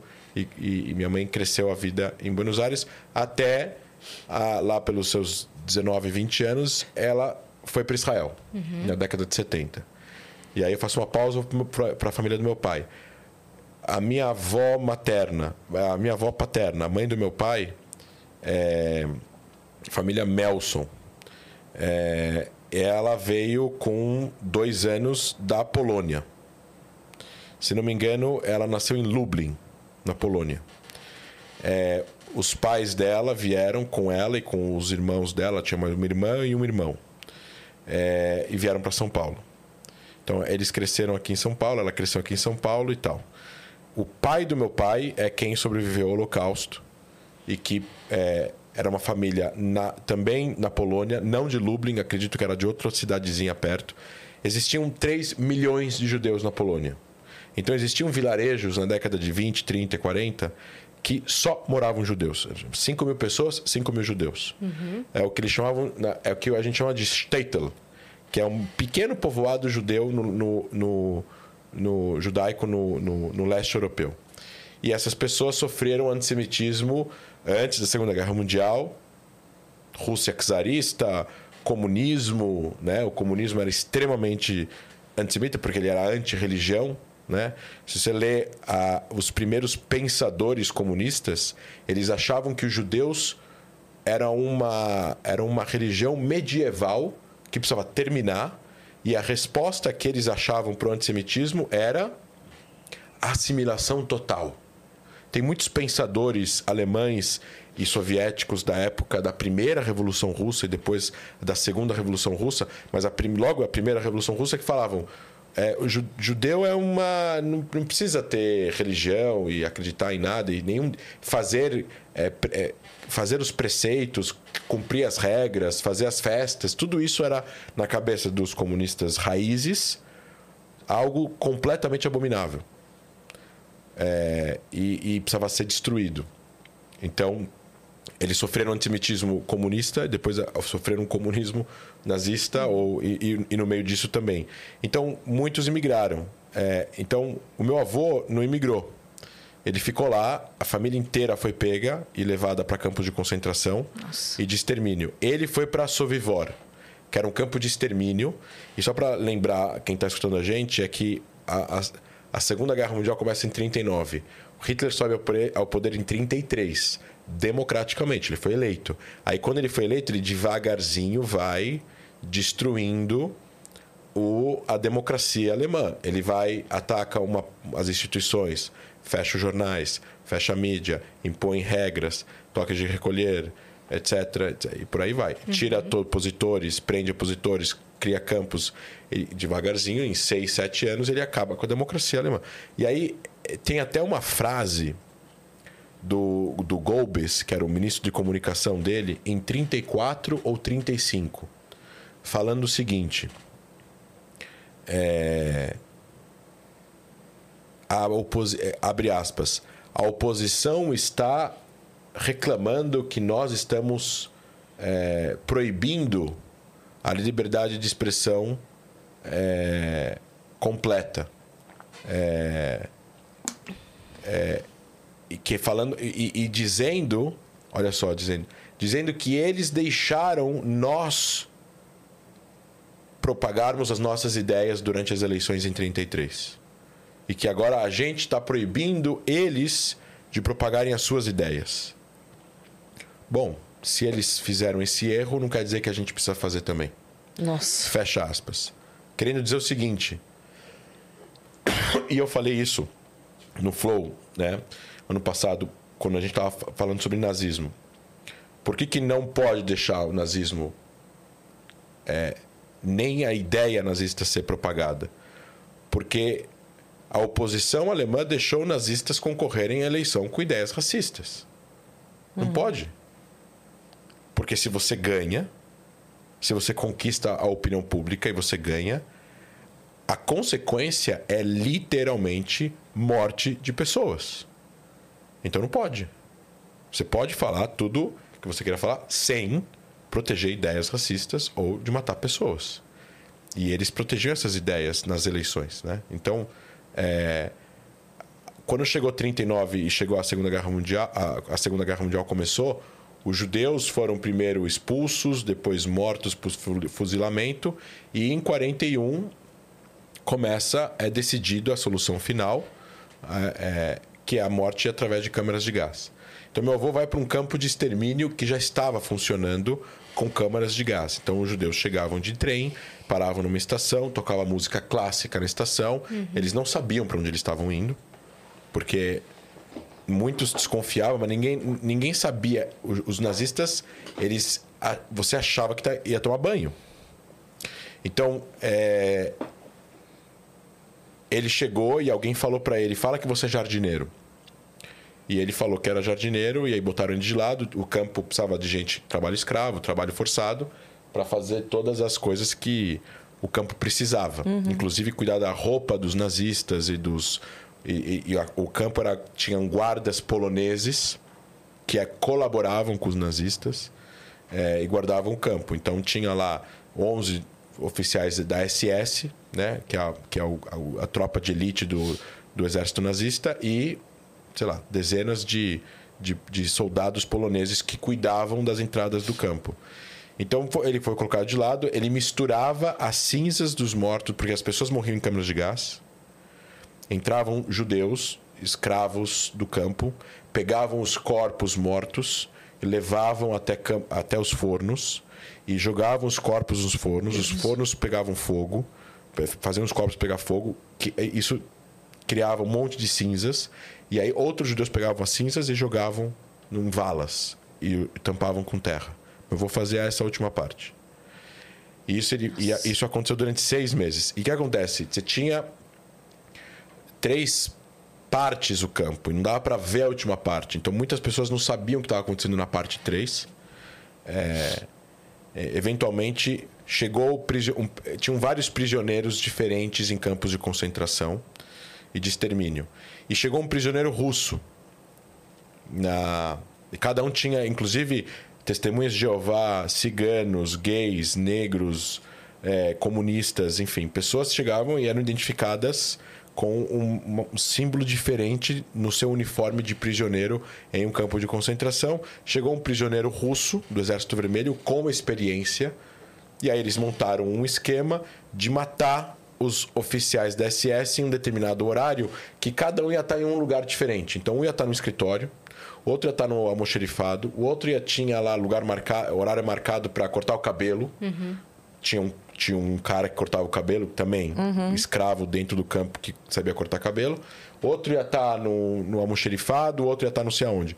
Então, eles mataram os 11 oficiais, esse grupo de judeus, com esse cara da, do Exército Vermelho mais ou menos simultaneamente. Então, 20, 30 minutos de diferença entre um e outro. Então, um não soube do, da morte do outro. E aí o campo perdeu o comando. E meu avô disse que participou desse, desse, desse, desse, dessa revolta, matou um nazista com uma facada nas costas. É, Você escutou essa história do, do seu meu avô? avô? Nossa. Ele contou isso em 2003. Nossa, cara. É, e ele. Deu uma facada no Ele deu uma facada e ele, ele falou com com aquela. Era um velhinho de 94 anos que quando ele estava contando isso, ele contou como parecia que ele estava uhum. ganhou força do além para levantar uhum. o braço e fazer assim, né? É, contando isso. E inclusive ele depois, é, bom, a história dele, ele, ele, eles fazem a revolta, a revolta acontece e aí eles, os judeus vão e começam a falar para os outros judeus que o que eles fizeram e eles vão até a entrada do campo que tem uma um grande portão de arame farpado, eles rompem o portão e os poloneses começam a tirar dos postos de controle. E você tem. É, era um, meio que uma floresta lá, né? Uhum. O campo era afastado e, e tinha é, minas e tal. E, enfim, 300 pessoas fogem, 55 conseguem sobreviver. Meu, o, é, meu avô conta também, eu não lembro agora se isso é antes ou depois da fuga, que ele tinha que fugir principalmente de poloneses não judeus. Porque os poloneses não judeus, os poloneses cristãos, no caso, viam, sabiam que ele era judeu. Mas os alemães não sabiam, pela fisionomia. Porque o meu avô era polonês, porém ele era moreno, ele tinha cabelo moreno e tinha olho castanho escuro. Hum. E ele não era caucasiano, branco, típico polonês. Uhum. Ele era mais escuro, né? Moreno. para a Polônia.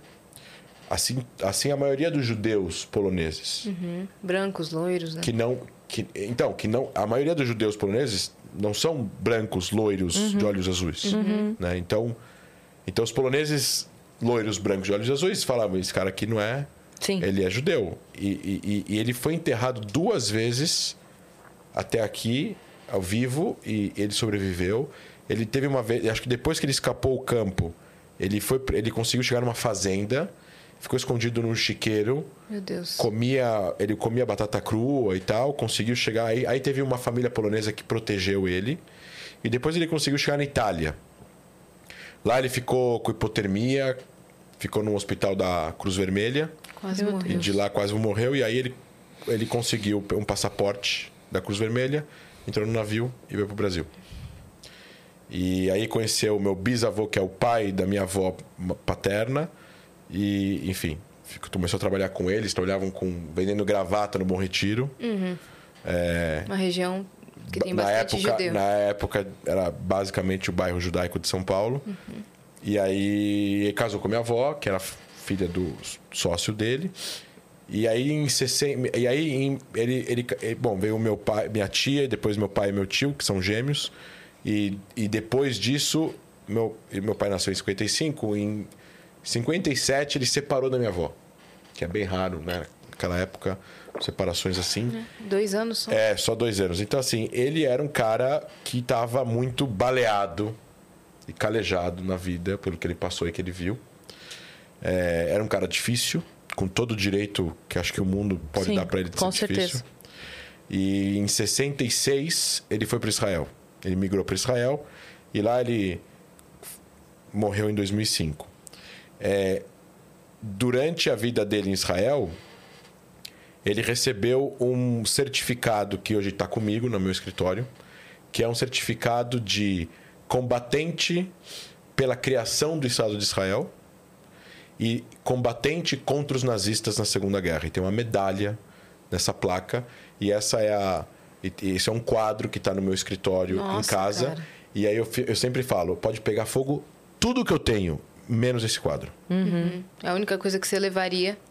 Isso quadro, não tem troca. O resto tudo também não é muita coisa, mas enfim. mas, Mas- mas enfim, esse quadro que é a medalha do meu avô de ter lutado contra os nazistas.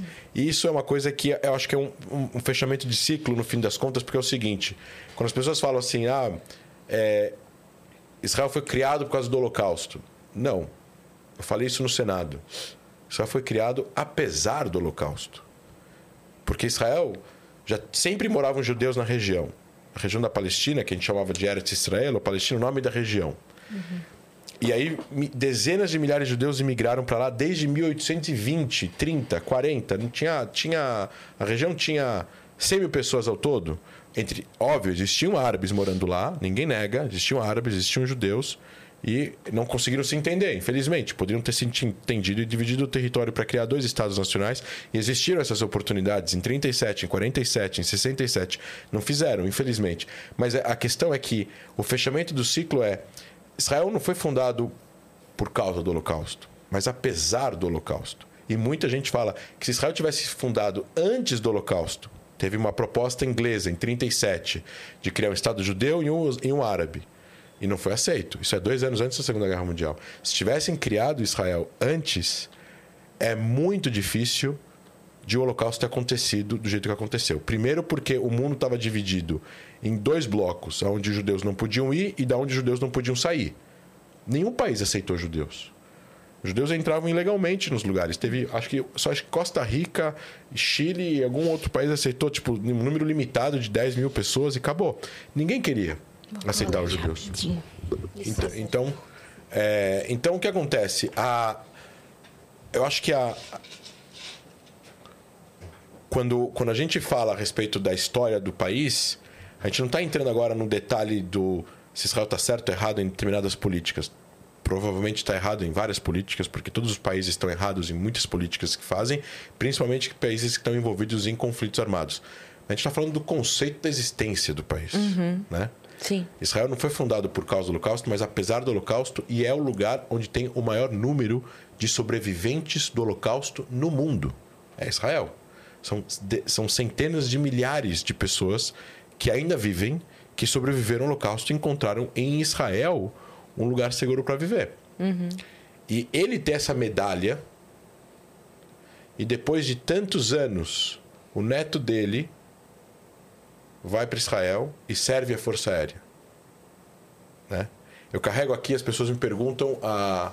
o que, que é isso aqui. Isso daqui é o meu tag militar reduzido que eu fiz para carregar aqui, porque o, é o, o, o, original é muito grande. Que tem o meu número e o meu nome. E não é uma questão de guerra, é uma questão de defesa. Uhum. Não é uma questão de, é, de. É uma questão, é uma questão de conceitual do tipo. Durante dois mil anos, os judeus foram perseguidos e mortos e e, e, e, expulsos de 17 lugares e da França e da Espanha, de Portugal e, do Brasil na época do, da Inquisição. É, muitas pessoas não sabem, mas existia uma comunidade judaica aqui em, nos 1600, fundaram a primeira sinagoga das Américas em Recife. 1648, se não me engano, uma coisa assim, os 1620, não lembro agora exatamente o ano. E depois que os ingleses ganham a guerra dos holandeses, os judeus saem de Recife e vão para Nova Amsterdã e ajudam a fundar Nova York. Tanto que os mosaicos da sinagoga de Recife são parecidos com as primeiras sinagogas de Nova York. Mas a primeira sinagoga de todo o continente americano é em Recife, é no Brasil. Caramba. Então, é, e, e, é maravilhosa. Então, assim, é, é, os judeus foram expulsos de todos esses lugares. Eles precisam ter um lar nacional. Não estou discutindo o tamanho, se tem que ser mais para lá ou mais para cá, território. Isso se resolve com negociações e tal. Mas é o conceito da existência. Sim. Por isso que a gente fala, e eu falo isso para as pessoas, as pessoas falando, provavelmente vai ter gente falando, não, tem judeus que são contra Israel. São 5% dos judeus no mundo. E aí eu pergunto, se tem uma minoria onde 95% dessa minoria está falando o que é ser racista em relação a eles, vocês vão escutar os 5% que falam o contrário ou os 95%? É, eu, eu, eu, eu, eu não pertenço a outras minorias, pertenço a uma. Então eu vou respeitar o que as outras minorias falam em relação como eu como eles eles a linguagem que precisa conversar com essas palavras que podem usar e tudo mais e eu acho que a nossa precisa também ser respeitada. Então, quando vem uma Aliança Internacional de Memória do Holocausto, que é uma organização gigante, onde tem centenas de organizações filiadas e 45 países, e essa organização vira e fala negar o direito de existência a Israel ou considerar o movimento nacional judaico, o sionismo, como uma forma de racismo, é antissemitismo. E aí vem um cara que não leu nenhum desses livros e fala: não, isso não é antissemitismo. Você vai falar pra gente o que é antissemitismo? Ou, ou você vai ser humilde o suficiente de aceitar o que é antissemitismo de acordo com os judeus? Você pode continuar com suas críticas em relação a Israel, o governo de Israel, etc, etc. Tem mil assuntos que você pode ser crítico, mas você negar o direito de existência ao Estado é muito além do que criticar políticas de Estado. Uhum. E é isso que eu acho que o, é, o, é o fechamento de ciclo que muitas pessoas tiveram, que eu tive também, que meu avô não me viu de uniforme. Mas eu, mas eu tenho muitas histórias de muitas pessoas que tiveram esse fechamento de ciclo. Eu poderia até contar uma delas aqui. Porque é, é uma. Se durante dois mil anos os judeus não tiveram nenhum tipo de soberania e acesso à segurança, e ao mesmo tempo foram perseguidos pelos próprios países que eles viviam, de repente, depois de dezenas de gerações, os judeus têm um país. E esse país é independente. E ele tem e ele, ele lutou bastante guerras para conseguir se defender. E hoje ele é um país relativamente forte na região. E por isso que não tem mais guerras totais assim, porque uhum. não tem como ganhar uma guerra militarmente de Israel, é impossível. Então, é essa relação com essa soberania onde 45 gerações não tiveram esse privilégio e a gente está tendo esse privilégio nas últimas três. 100 gerações de judeus de, do ano 10 depois de Cristo não tiveram o privilégio de viver de forma soberana num país ju, dos judeus. Uhum. Nas últimas três a gente tem.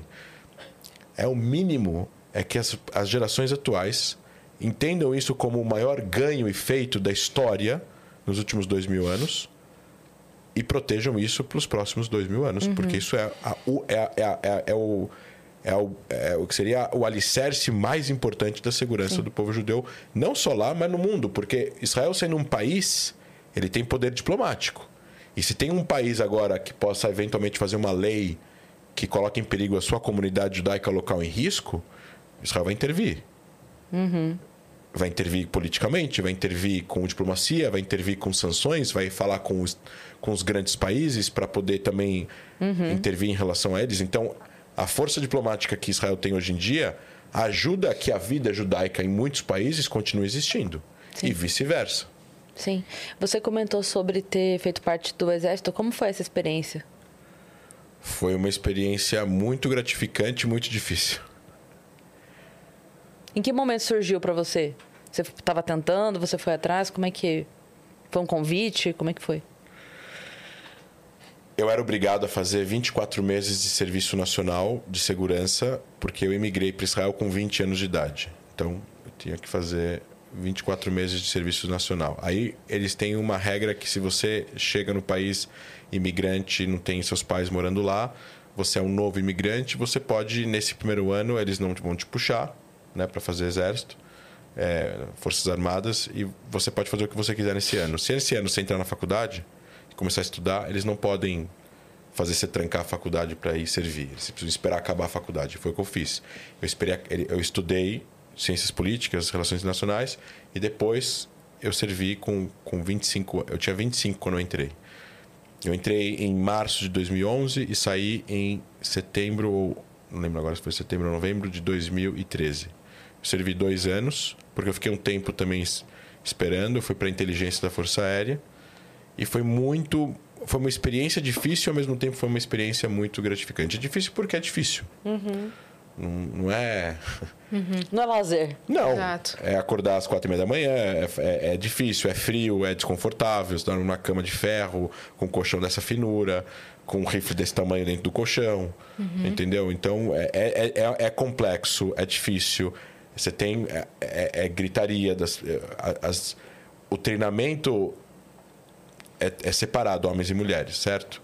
Então, os homens servem numa base que eu acho que só tem homens, ou pelo menos uma parte da base onde está o acampamento dessa, dessa, dessa divisão só tem homens. Eu, a minha barraca só tinha homens, nas barracas em volta só tinha homens. Mas as comandantes da cabo, sargento, tenente, capitão eram todas mulheres. Hum. Todos. Quatro, quatro comandos acima eram mulheres. E, e assim, o, o, treinamento ele é um treinamento com distância, que a gente chama em hebraico de distance. Não é um treinamento de conversa amigável. É um eufemismo falar isso, mas não é uma conversa amigável, é uma conversa forte. É, é, você, você tem que olhar para baixo e colocar a mão para trás para falar com elas. Você precisa chamar elas de comandante. Você não sabe o nome delas, você não sabe nada da vida privada delas. Nada, zero. Nem nome. Nada, nem nome. Comandante. Mefakedet, uhum. em hebraico.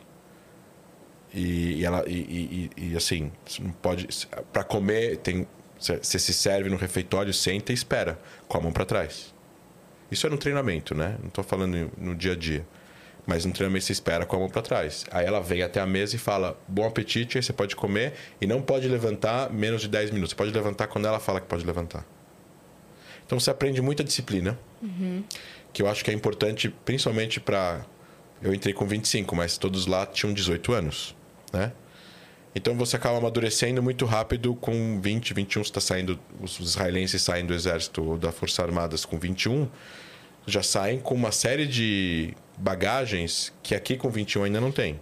Ao mesmo tempo que eu acho que com 18 aqui, quando você entra na faculdade, então você tem um, meio que uma troca de experiências uhum. interessantes. Uhum. Os israelenses entram na faculdade depois, né? Eles vão, saem, fazem as Forças Armadas, vão, voltam. Quando eles acabam, eles vão trabalhar, juntam dinheiro, vão viajar. Aí tem essas viagens que eles fazem de 3, 4, 5, 7 meses. O Brasil, eles vão normalmente para lugares baratos, então é Ásia ou América Latina. Aí eles fazem, quando vem para cá, Brasil, Peru, Chile, Bolívia, Argentina, às vezes conhecem mais a América Latina do que a gente. E no Brasil eles vão para várias cidades da costa, não vêm para São Paulo, porque não tem nada para fazer aqui, tirando comer. É, quer dizer, no sentido de belezas naturais, eles Sim. vão para Morro de São Paulo, Real do Ajuda, Jericoacoara, é, vão para praias, é, Rio, vão para o Rio, vão para Florianópolis, mas não é muito israelense em São Paulo. E, e depois eles voltam e depois eles vão para a faculdade. Então eles entram na faculdade com 25, 26, 27. Então eles já sabem o que eles querem fazer, já desenvolveram uma série de, ah, eu gosto disso, eu gosto daquilo. Não decidiu com 18, decidiu com 25. Então, que aqui a gente tem que decidir com 15, na realidade, né? para fazer o vestibular. É. É, então, eu não sei quanto isso é positivo, na minha opinião. É, então. E as pessoas ficam achando que vão perder. eh, Ah, eu vou perder um ano. Qual o problema? Tem tempo ainda. É, então, eu, eu, eu, eu entrei na faculdade com 21, 22 lá. E depois eu fiz mestrado com 27. Mas eu fiz o serviço militar com 25, sete anos depois do que todo mundo.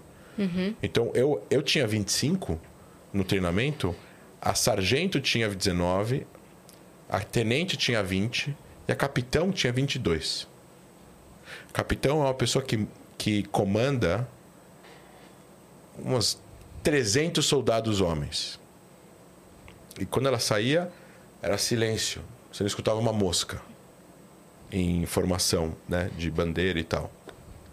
Então isso é muito interessante, né, porque é, eu acho que a, a, a essa mescla de homens e mulheres que existe em Israel é louvável, na minha opinião. Sem, tem que ter muito ainda avanços, ainda existem muitas brigas lá. É, existem mulheres piloto de caça, mas demorou para ter. Piloto de helicóptero de guerra. Existem é, aviões é, de inteligência que tem quatro, cinco pessoas, todas mulheres, inclusive a piloto. E estava tendo agora uma briga de que eles queriam criar um pelotão de tanquistas mulheres. Entre todo mundo que comanda um tanque, seriam mulheres. E aí tá uma série de discussões, porque é, um tanque é diferente de um caça. Um caça você sobe a escada, você tem toda uma equipe em volta que prepara o avião, que é a equipe de solo. E o avião você controla com todos os, os, os elementos que estão lá na tua frente. Um tanque é um troço de 60 toneladas que você precisa eventualmente no meio de um, do nada fazer coisas que precisam de muita força física. Então, e, mas e aí a briga é que tem muitas mulheres que têm essa força física. Se você treina, você tem. É, é, não estou comparando homens e mulheres, mas tem. Eu vi um tanque com quatro: a, a comandante, a motorista, a que atira, a que atira o canhão e a que carrega. Só para carregar internamente dentro do tanque, você precisa botar um, Nossa. um troço desse tamanho, que é uma bala, é um, é um projétil, que você precisa pegar de um lugar e fazer esse movimento dentro de um lugar que é meio pequeno e tal. E você a viu fazendo isso? não, eu não vi. Eu sei como funciona, eu não vi ela fazendo isso, mas eu vi um tanque andando com todas as mulheres. São, eram mulheres, uma mulher dirigindo uma mulher comandando. E, e eu vi, eram, eram meninas fortes. Eu tô falando menina porque elas têm 19 anos de idade, né? É, Como que é, por exemplo, essa capitão de 22 anos, como que ela chegou nessa posição? Começou com quantos tanques? com 18. Com 18? É. Em 18, seis meses ela vai para curso de oficiais. Aí ela fica, ela faz o curso de oficiais, volta com com 19 para 20 já subtenente e aí é um é por tempo. Subtenente, tenente, ela continua, vai tendo, ela ela tem feito um trabalho bom, vai, vai continuando, ela vira tenente, capitão. Aí depois de capitão, eu acho que já é uma coisa mais complicada de para homens e mulheres em geral. Para você ser colocado como major, já é algo que precisa ter um cargo mais eh, por merecimento e vai, e vai crescendo. Tem muitas mulheres e homens que eu estou falando que não é por tempo e sim por Mérito? não mérito. Você precisa ter o que a gente chama em hebraico de teken, que é você precisa ter a vaga. Sem a va- Se você não tiver a vaga na hora que você está saindo do teu, do teu. Porque o capitão tem um máximo de tempo que você pode ficar como capitão. Se você chega no máximo e não tem a vaga para major, você sai. do- Você, você é discharge, né? Você é liberado, né? Você, você, você, você recebe. Dispensado. Dispensado, obrigado. Essa é a palavra. É, você tem muito do vocabulário em inglês, né? Assim que. É, não, eu estudei inglês lá, mas enfim, tem muitas palavras na parte, principalmente na parte militar, que eu não sei, às vezes é, é só em hebraico. Fica na sua cabeça na lá. minha cabeça em hebraico, exato. E aí você fez o mestrado lá ou aqui? Eu fiz mestrado lá, depois da facu- da- do- das Forças Armadas. E depois do mestrado eu voltei ao Brasil a trabalho e fiquei. Como foi essa diferença de voltar para o Brasil depois de tantos anos? Eu voltei para o Rio. Eu sou daqui, de São Paulo, mas eu voltei para o Rio.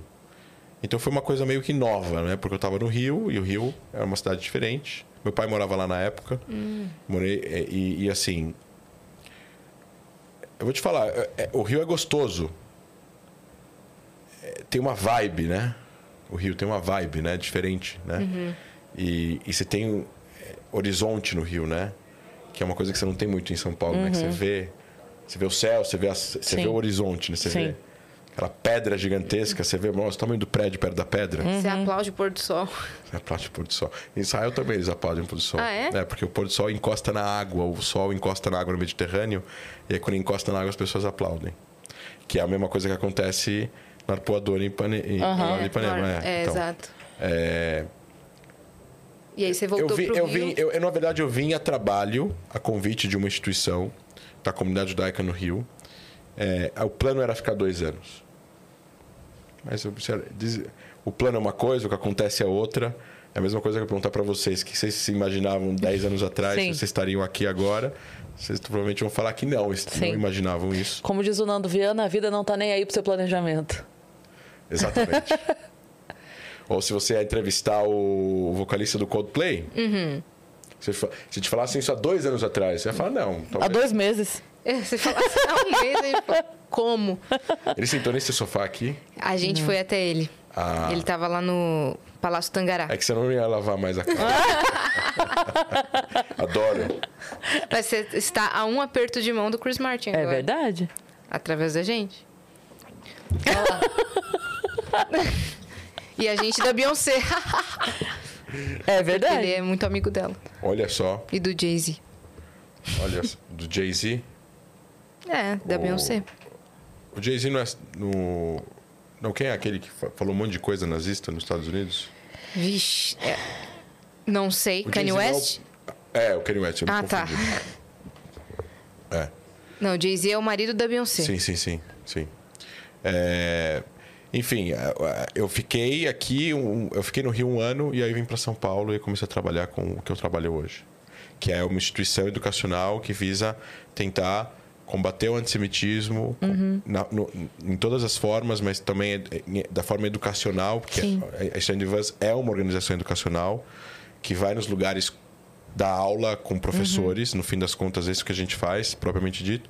Mas você tem vários formatos, enfim, tem comunicação, tem mídias sociais, tem imprensa, tem política, tem tudo. Então, Sim. são vários formatos de vários para atingir diferentes públicos. Sim. Mas com o intuito de combater o antissemitismo. O, o que politicamente a gente estava falando, ah, as pessoas abraçam toda a ideologia, né? Tudo de um de um de um de uma de um balde específico de uma pessoa específica que confirme o que essas pessoas é, que confirme o que a pessoa já sabe que é verdade o ódio que as pessoas têm muitas delas e eu estou falando de uma minoria no Brasil mas o ódio que as pessoas têm a Israel ele não é racional elas podem ser solidárias dos palestinos, podem criticar Israel, não tem problema. Eu sempre vejo comentários, não pode criticar Israel que é antissemitismo. Não, não é.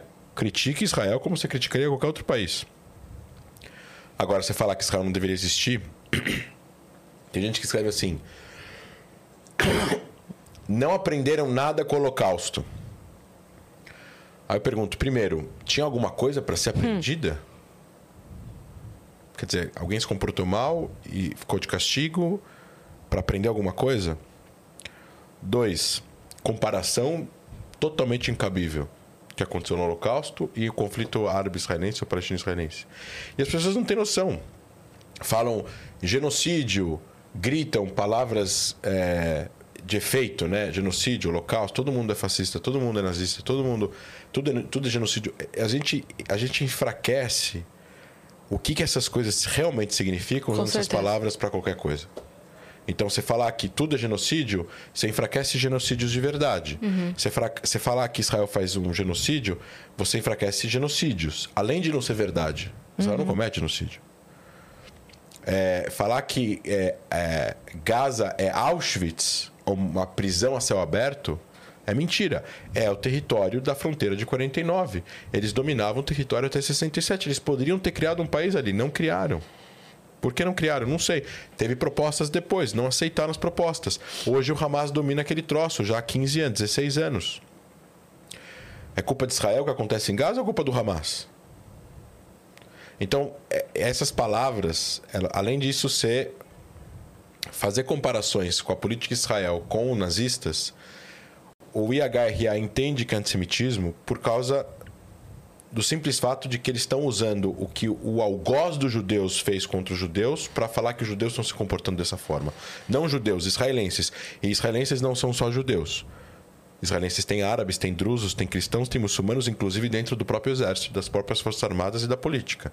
Então, não necessariamente das pessoas. O, o, as políticas israelenses são políticas judaicas. Isso é errado falar, são políticas uhum. israelenses. O país é o Estado do povo judeu e democrático, e tem pessoas que não são judias que fazem parte desse mosaico. Então, além de estar errado de falar isso dessa forma, é ofensivo, porque os judeus sofreram 6 milhões de mortos na mão dos nazistas. E, e, e, todo o conflito árabe-israelense, de todas as guerras, de todos os soldados, de, todo, de toda a história, de 1860 até agora, matou 110 mil pessoas. Que é o que morreu na Síria em um ano. Na Síria. Um ano. Em guerra civil na Síria. E a gente está falando de 160 anos de conflito. O conflito árabe-israelense e, particularmente, o palestino-israelense é o conflito do Oriente Médio que menos matou gente. De todos os conflitos no Oriente Médio, no Afeganistão, no Iraque, no Líbano, na Líbia, na, em todos os lugares que vocês forem, na, no Iêmen agora. Então tem uma coisa de errado. Se as pessoas, se é o que mais chama atenção, é o que menos matou, então a equação não está batendo. Eu ouvi você falando que é um conflito não territorial, mas sim conceitual. O que, que, que isso significa? Então, é um conflito territorial no sentido de quando os, os palestinos e israelenses estão sentando para negociar, existe um, uma divergência territorial que, na minha opinião, é facilmente resolvível. O problema é que depois que isso se resolve, vira uma questão conceitual. É, é, o, existem, e existem problemas conceituais dependendo para quem você pergunta. Então, tem pessoas no Brasil que são contra Israel existir. Isso é um problema conceitual. Não tem como, não tem como resolver. A não ser que você. Não, não tem como Israel deixar de existir e você não aceita que Israel exista. Então, não tem solução. É a mesma coisa. Você quer comprar meu carro e eu não quero vender. Não tem solução. Eu não vou uhum. vender, você não vai comprar meu carro. Então você tem que comprar outro carro de outra pessoa. Uhum. Porque eu não vou vender. Sim. É isso. Não tem, não tem como resolver. Não tem uma, uma coisa que funcione, um, uma conta que funcione, que, que faça eu conseguir vender o carro para ela, porque eu não quero vender. É, esse é o problema do, da questão conceitual. Que não é uma questão de território, de fronteira, de negociação. Se fosse isso, eles estariam negociando sobre isso agora. Mas essas negociações já aconteceram e não deram certo, por N motivos, mas existe uma questão conceitual. Uhum. Árabes viveram nessa região por muitos e muitos anos, vivem, vivem nessa região há muitos anos.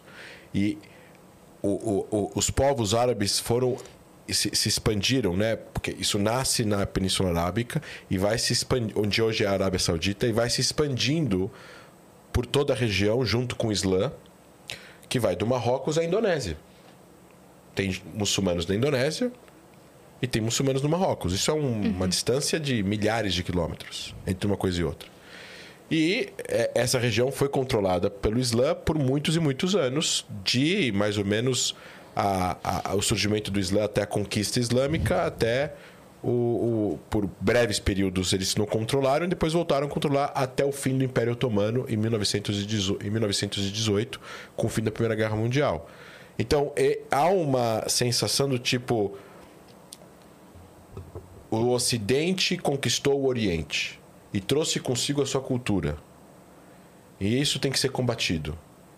Porque enquanto o Ocidente estava se matando na Idade Média, em guerras de reis e, e em nome de Deus no, na Europa, o Oriente florescia.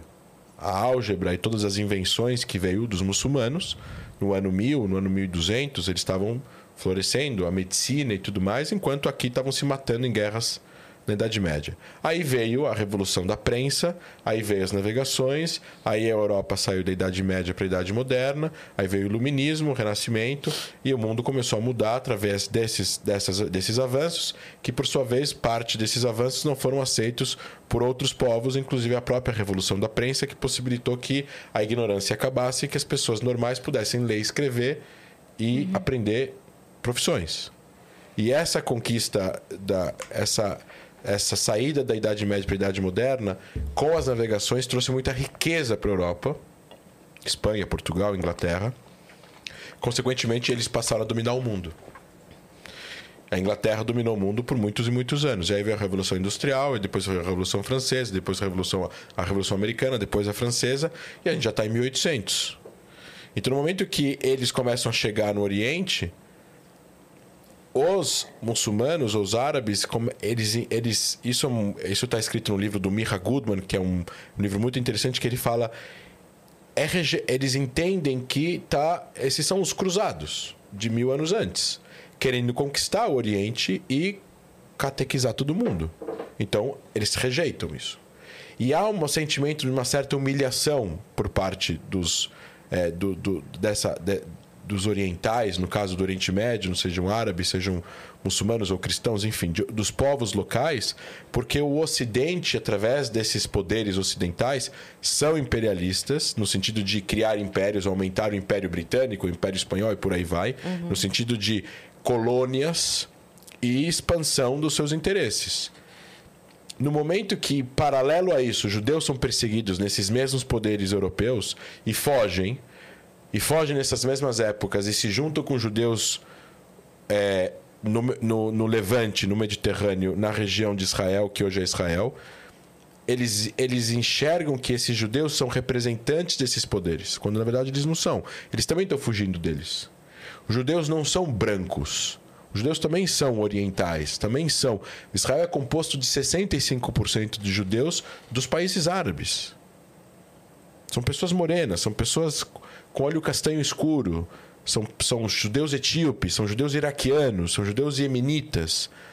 Não são europeus. Uhum. E até porque os mesmos judeus europeus, eles vieram para a Europa de algum outro lugar. Eles vieram da Europa do, da Pérsia há mil anos atrás. Eles vieram da Europa da, da, do Marrocos há 500 anos atrás.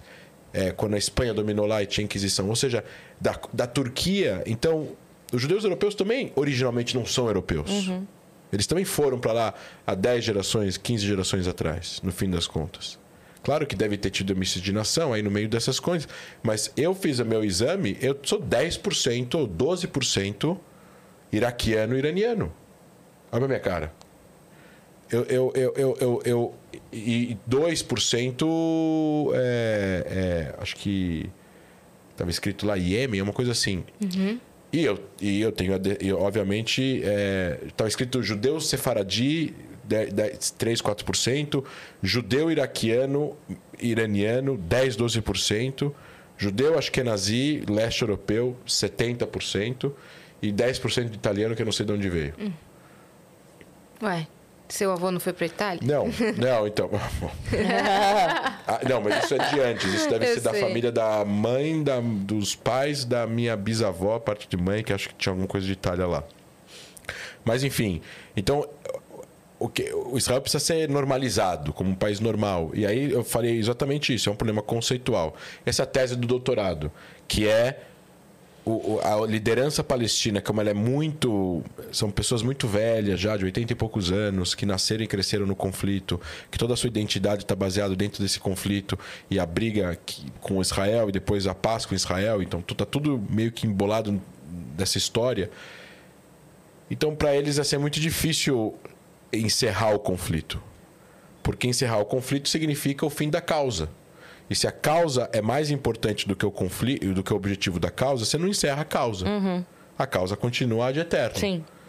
No, naquele, naquele seriado The Man in the High Castle, Eu já ouvi falar, mas eu nunca. que é como se os assisti. nazistas tivessem ganho a, a guerra. E aí eles, são, eles controlam os Estados Unidos. O que teria acontecido? o que teria acontecido. Então a costa da Califórnia é controlada pelo Japão imperial e o resto todo é controlado pela Alemanha nazista, que controla o mundo inteiro, inclusive, porque eles ganharam a guerra. E Hitler está vivo e vive num castelo no alto de uma montanha na Alemanha. Por isso que é The Man in the High Castle.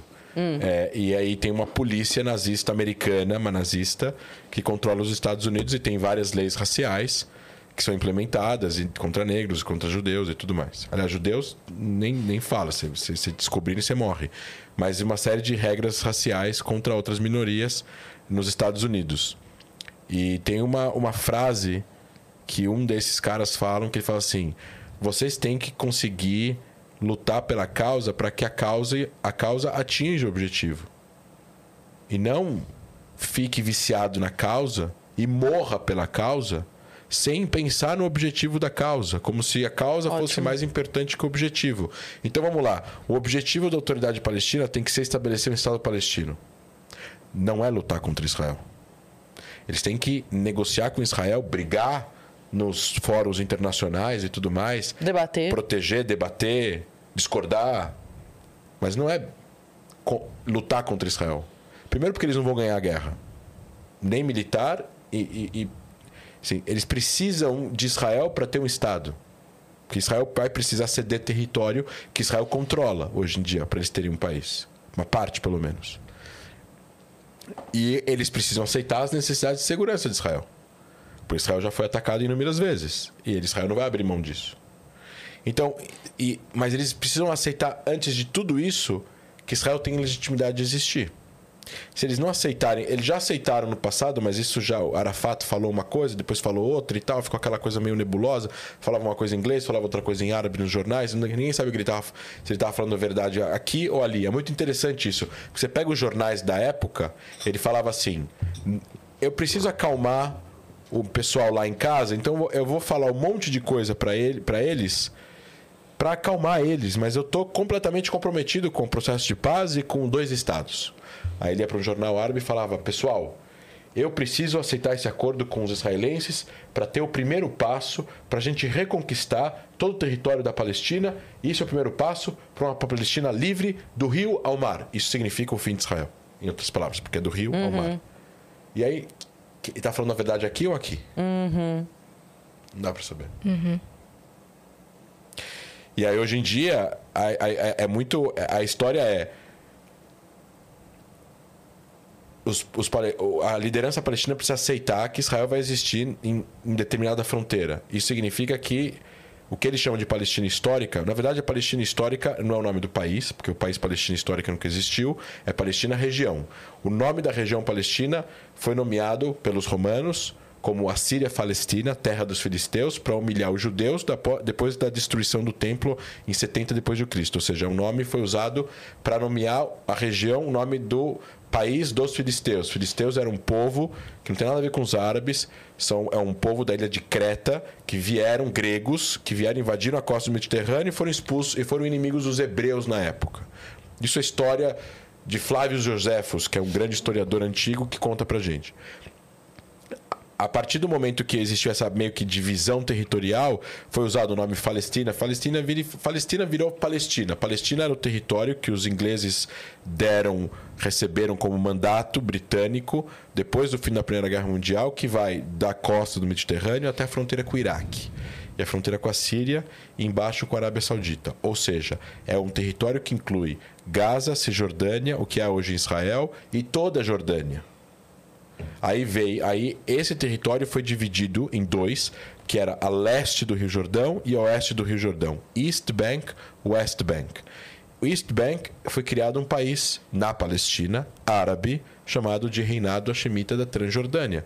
Se eles tivessem usado é, Reinado Hashemita da Palestina, a Palestina como país poderia existir desde 1922. Só que eles criaram um país para uma família que é, ajudou eles na Primeira Guerra Mundial lá contra os é, otomanos na Península Arábica. Aí foi Lawrence da Arábia, que vocês devem já ter ouvido falar, que foi um agente secreto inglês que fez uns conchavos lá com os árabes, e os árabes ficaram a favor dos ingleses contra os otomanos. Uhum. Sendo que os árabes e os otomanos, apesar de etnicamente distintos, são muçulmanos sunitas. E brigaram um com os outros. E os, os árabes ficaram do lado dos ingleses. Aí os ingleses falaram: tá bom, a gente vai em troca, pela, gra, pela gratidão que eles tinham, eles deram para essas grandes famílias fazerem um país chamado Arábia Saudita, da família Al Saud, que tinham a custódia das mesquitas. E aí tinha outras famílias que não conseguiram e foram expulsas por essas famílias. Entre elas, a família Hashemita, uma família prominente também, muito importante.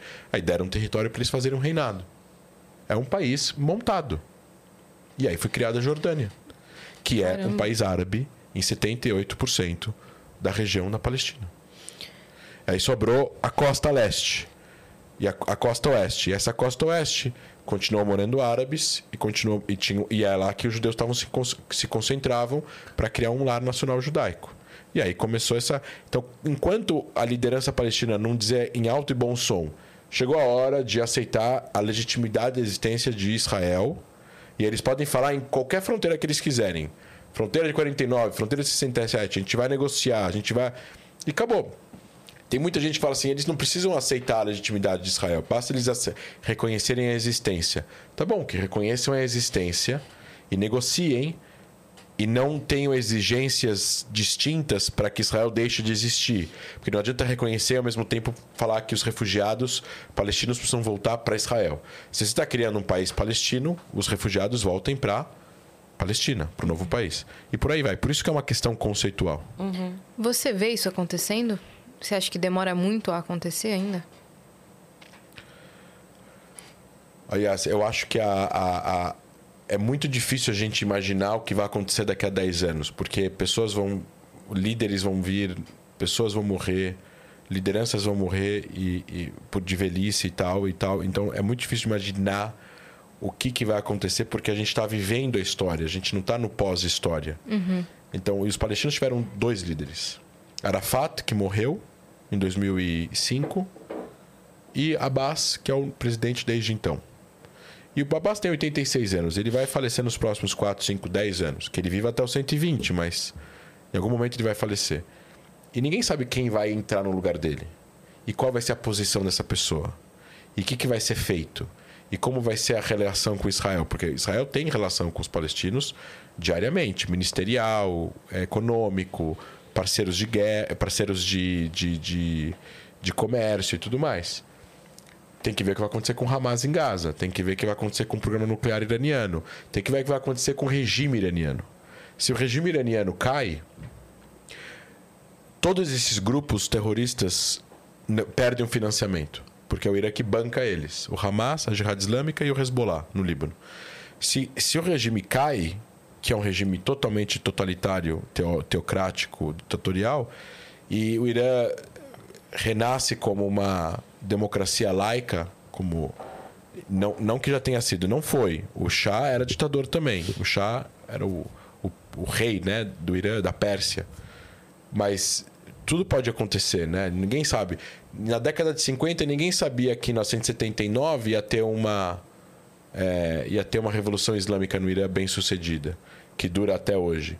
Então, muitas coisas podem acontecer. Eu, na, na atual conjuntura, se as coisas continuarem exatamente estáticas do jeito que estão e não vão continuar, mas se ficassem, eu não vejo um acordo de paz acontecendo agora, porque não tem ambiente para isso, não tem uhum. como, uhum. não tem como um acordo acontecer com o Hamas controlando Gaza. Não tem, porque o Hamas não aceita a legitimidade da existência de Israel. Uhum. Não é que eles não eles aceitam Israel, mas se Israel fazer A, B e C, não, Israel pode virar só Tel Aviv, que eles vão continuar não aceitando. Porque já é uma questão conceitual religiosa. Aí do Hamas vai para a religião. O Hamas não é uma questão territorial, no Hamas é uma questão religiosa. religiosa. Hum.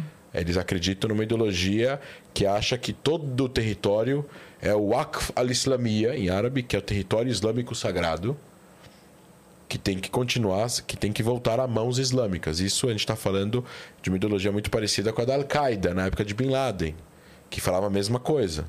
Que tem que ser tudo controlado por um califado. Com regras religiosas rígidas e por aí vai. O seu sobrenome, Last, ele é grande? É uma família grande? É comum? Não.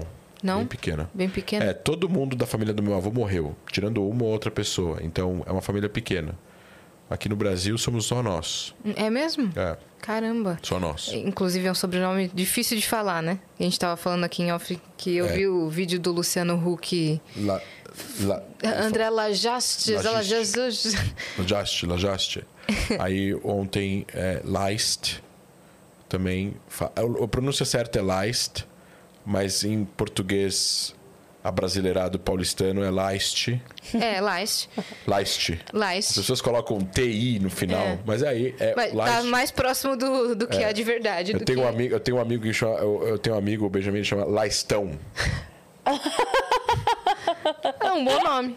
Lá estão. É, eu ia te perguntar do Luciano Huck que você estava contando em off. Vocês se conhecem? Por que, que ele te mandou aquele salve no A gente se programa? conhece há já alguns anos, a gente está tramitando um projeto muito Ele é judeu também. Ele é judeu também. É, a gente já está tramitando um projeto bem interessante para ser, mas enfim, não pode ser falado. Uhum. E, e eu fui também apresentar a Stand With Us para ele, então a gente tomou um café lá no Rio, na quinta, e aí ele fez esse salve no, no domingão, a gente ficou bastante. Foi de surpresa, não sabia. Foi bem legal. Ele é, ele é um. Ele é uma, ele é uma pessoa que tem muito que contribuir com o Brasil, na minha opinião. Independentemente de como, mas eu acho que ele tem um, uma preocupação legítima e sincera com os brasileiros. Ele é um grande comunicador, É né? um grande comunicador, enfim. é o- é o- é o- a história dele é muito legal. Falando no Instituto, quais são os próximos passos? Como é que a, a galera também pode conhecer? Deixa mais informações. Então, tem o arroba Stand With Us Brasil, que é, vocês podem colocar aqui embaixo, né? Que é o arroba Stand With Us underline Brasil, ou o meu, André Leist. Assim, a Stand With Us é uma organização educacional. Se você tem interesse é, de assistir palestras e tal, acompanhe as palestras abertas.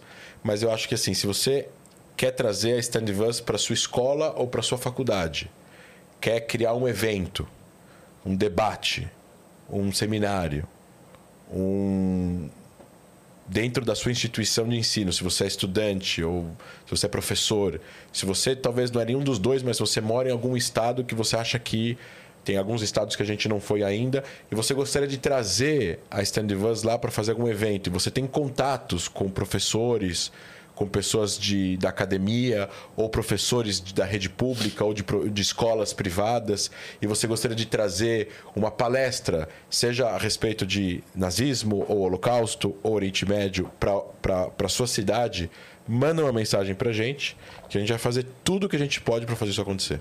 Demais. Sem custo. Sem custo. Sem custo. Que legal. E ainda tem reuniões, é, próximas é, projetos desse, dessa A gente tem vários projetos. A gente tem, então, a gente tem. é, projetos nunca param, né? A gente tem os programas educacionais a longo prazo, tem os projetos e as parcerias institucionais a curto prazo. Então a gente agora, é, é, domingo eu vou para Porto Alegre, segunda tem entrega de livros na SPM, depois tem uma palestra para a comunidade judaica, depois a gente vai para o Rio, tem uma, tem uma palestra né, para para o Clube Hebraica, depois tem uma entrega, uma palestra numa faculdade no Rio, depois e, e- todos os dias tem aulas para grupos ou faculdades. Eu tenho uma aula hoje no Senac em São Paulo. Acho que é online, se não me engano. É, Aquele que Vou não para, ainda. né? tem que olhar na agenda. É, é a agenda É lotada muita do coisa, cara. é muita coisa. E, e- então, assim, é, é- e a gente tem projetos maiores. Então, tem projetos é, de encontros políticos. A gente tem conversado com todos os setores políticos. E, normalmente, esse- isso a gente não divulga. De propósito. Porque a gente não quer expor o político e, e o político acaba depois ficando mais querendo se proteger porque e tal. Então a gente tem muita a gente tem uma, uma estrutura bastante robusta para chegar em todo mundo e conversar com todo mundo. E a gente está realmente agora a gente está vai voltar para o presencial. A gente tem tá, tá, vai começar um estúdio de gravação para fazer é, conteúdo é, educativo e ficar publicando, aumentar mais ainda a nossa capilaridade no YouTube. Então tem muita coisa que ainda tem que acontecer é, para aumentar cada vez mais essa consciência. E no fim das contas, assim, normalizar. A ideia é a gente precisa normalizar Israel. Por quê? E por que Israel? Porque Israel é um dos únicos países do mundo onde a sua imagem pública fora de Israel é pior do que a realidade, não é melhor que a realidade. E a maior parte dos países do mundo, a imagem pública é melhor que a realidade. Comparando agora, pega a Argentina. Fala Argentina na França. O que, que a França pensa da Argentina? Carne, vinho, tango, Buenos Aires, uhuhu. Messi. Mas, Messi, futebol, mas, você vai para a Argentina, 200% de inflação, violência, assalto, trânsito, não tem dinheiro, crise política, polarização. É um, é um caos a Argentina. A mesma coisa, se você chega agora no. É, é, falar do Brasil na Noruega. Qual a imagem que o norueguês tem do Brasil? Será que ele tem a imagem que a gente tem do Brasil aqui, com os nossos problemas aqui? Ou será que a imagem pública do Brasil na Noruega é a praia, o carnaval, o samba e as paisagens? Muitos, muitas pessoas têm essa imagem do Brasil. Uhum. Eu morei em Israel 10 anos, quando eu falava que era brasileiro, as pessoas perguntavam: o que você veio fazer aqui? O Brasil é muito mais legal. Hum. Porque a imagem que as pessoas têm é o Brasil alegre, o Brasil é reverente e tudo mais, e tal, aquela coisa da festa e tudo mais. Só que o Brasil tem mil problemas. Então, a, a imagem pública de Israel, infelizmente, por uma série de motivos, ela é pior do que a realidade. No sentido de ela é, é as pessoas acham que Israel é mais perigoso é, menos democrático, do, mais perigoso do que é, menos democrático que é, uma, assim, de uma certa forma, morre mais gente do que realmente morre, hum. ou que é só um deserto, ou que é só, ou que só tem camelo e, e soldados armados nas ruas, ou seja, é e Israel na verdade é o contrário disso, em todos os sentidos, né? E, e é isso que a gente quer passar para as pessoas. Por quê? Porque a, a falta de conhecimento ou ignorância, ou até mesmo o ódio ao país, e isso já tem vários estudos que mostram isso. Sociedades, grupos e setores que odeiam Israel e acham que não deveria existir estão se transformam em sociedades antissemitas como um todo e a vida da população judaica nesse local fica impossível. Uhum. Então é isso que a gente quer evitar que aconteça uhum. no Brasil e em outros lugares do mundo também. André, obrigada por você ter vindo. Obrigado a vocês. Eu dominei, vocês não ficaram perguntando nada, eu só fiquei falando aqui. É um podcast. A gente... Você veio falar mesmo. Você viu mensagens? Tem mensagem? Tem, tem duas. Ah, chegou agora. Não tinha visto, não. Peraí. Desculpa pelo, pelo monólogo. Imagina. Não, a gente estava aprendendo. Você... Palestrante, professor. a, gente tá, é, a gente tava ouvindo a aula aqui. Vamos Nossa. lá. É, Mamamundi mandou aqui. Nossa, tava sumida, hein, Mamamundi? Tava. Apareceu. Oi, Cris e As. Quanto tempo, né? Queria saber se o André Lache acompanha outros conflitos menores, ela botou entre aspas, menos conhecidos pelo mundo. Tipo o da, do Mali e França, da Índia e Paquistão, do Iêmen, etc. E o mais recente no Sudão. Uhum. Por que você acha que não há tanta mídia cobrindo? Você, ah, você falou um pouquinho sobre o que menos nota que tem é. mais. É. É, você tem fontes para recomendar, para se informar a respeito? Não só notícias atuais, mas livros que expliquem alguns deles? Desses que ela mencionou? Então, é, é, não é a minha área de foco. Eu sou focado muito em Oriente Médio e Israel. É, eu acompanho um pouco do acontecendo no Sudão. O Sudão já acontecendo isso já tem um tempo já que está acontecendo isso. É, é, existe o grupo atual de, do governo, que são militares. Existe um grupo paramilitar paralelo com armas que está tentando derrubar o governo, que por sua vez já foi um conselho militar temporário que foi estabelecido após a queda de Omar Bashir, que, é o, que era o ditador do Sudão, que controlou o país por 30 anos. É... O mundo nunca teve interesse na África, infelizmente. E assim. É... E vai continuar. E, e, eventualmente. Se acontecer agora um conflito armado de milhares de mortos, eu acho muito difícil o mundo se mobilizar para mandar tropas para o Sudão. É, infelizmente. E isso é uma calamidade pública, como aconteceu em Darfur. Darfur foi uma, um genocídio que o Omar Bashir fez que matou 300 mil pessoas no Sudão, que eram muçulmanos etnicamente africanos. Porque os o, o Sudão está dividido entre etnicamente africanos e etnicamente árabes. E, os que, e o Omar Bashir era etnicamente árabe e matou 300 mil pessoas etnicamente africanas, que também são de religião muçulmana, mas fisicamente são diferentes. É, são, enfim, etnicamente têm características diferentes. É, e, e, e- e, obviamente, isso é, é- é- entristece a todos, mas é um, é um, é um problema. No Iêmen, os Houthis, apoiados pelo Irã, estão tentando destruir o país e controlar o país. Assim, o Irã está fazendo também isso com o Iraque, com a Síria, com o Líbano e com Gaza. Não é novo. Eles estão tentando controlar todo esse caminho que, que vai do Irã até o Mediterrâneo.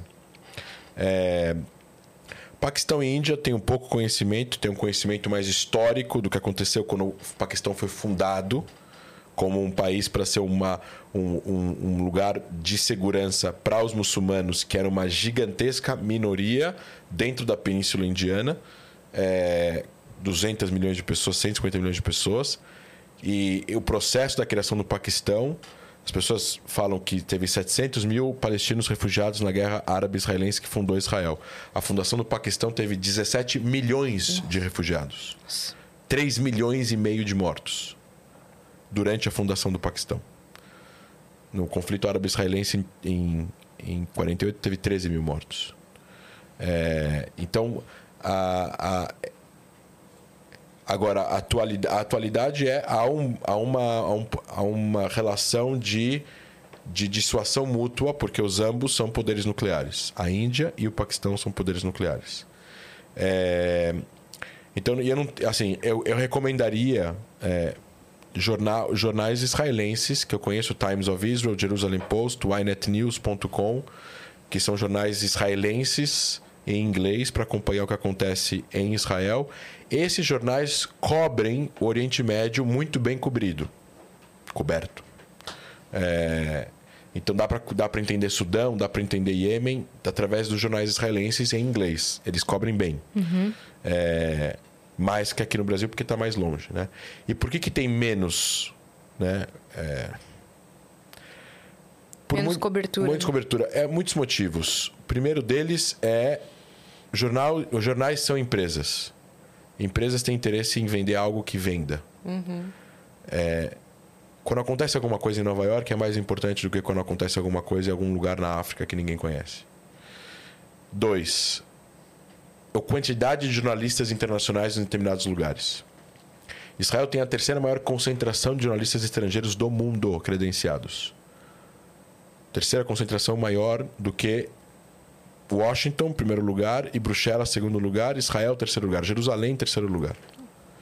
Quando tem um conflito em Israel com Gaza, o número de Israel pula o de Washington, dobra. Milhares de jornalistas chegam para cobrir. Porque é seguro, porque é um lugar livre democrático, você está cobrindo de um país que tem regras.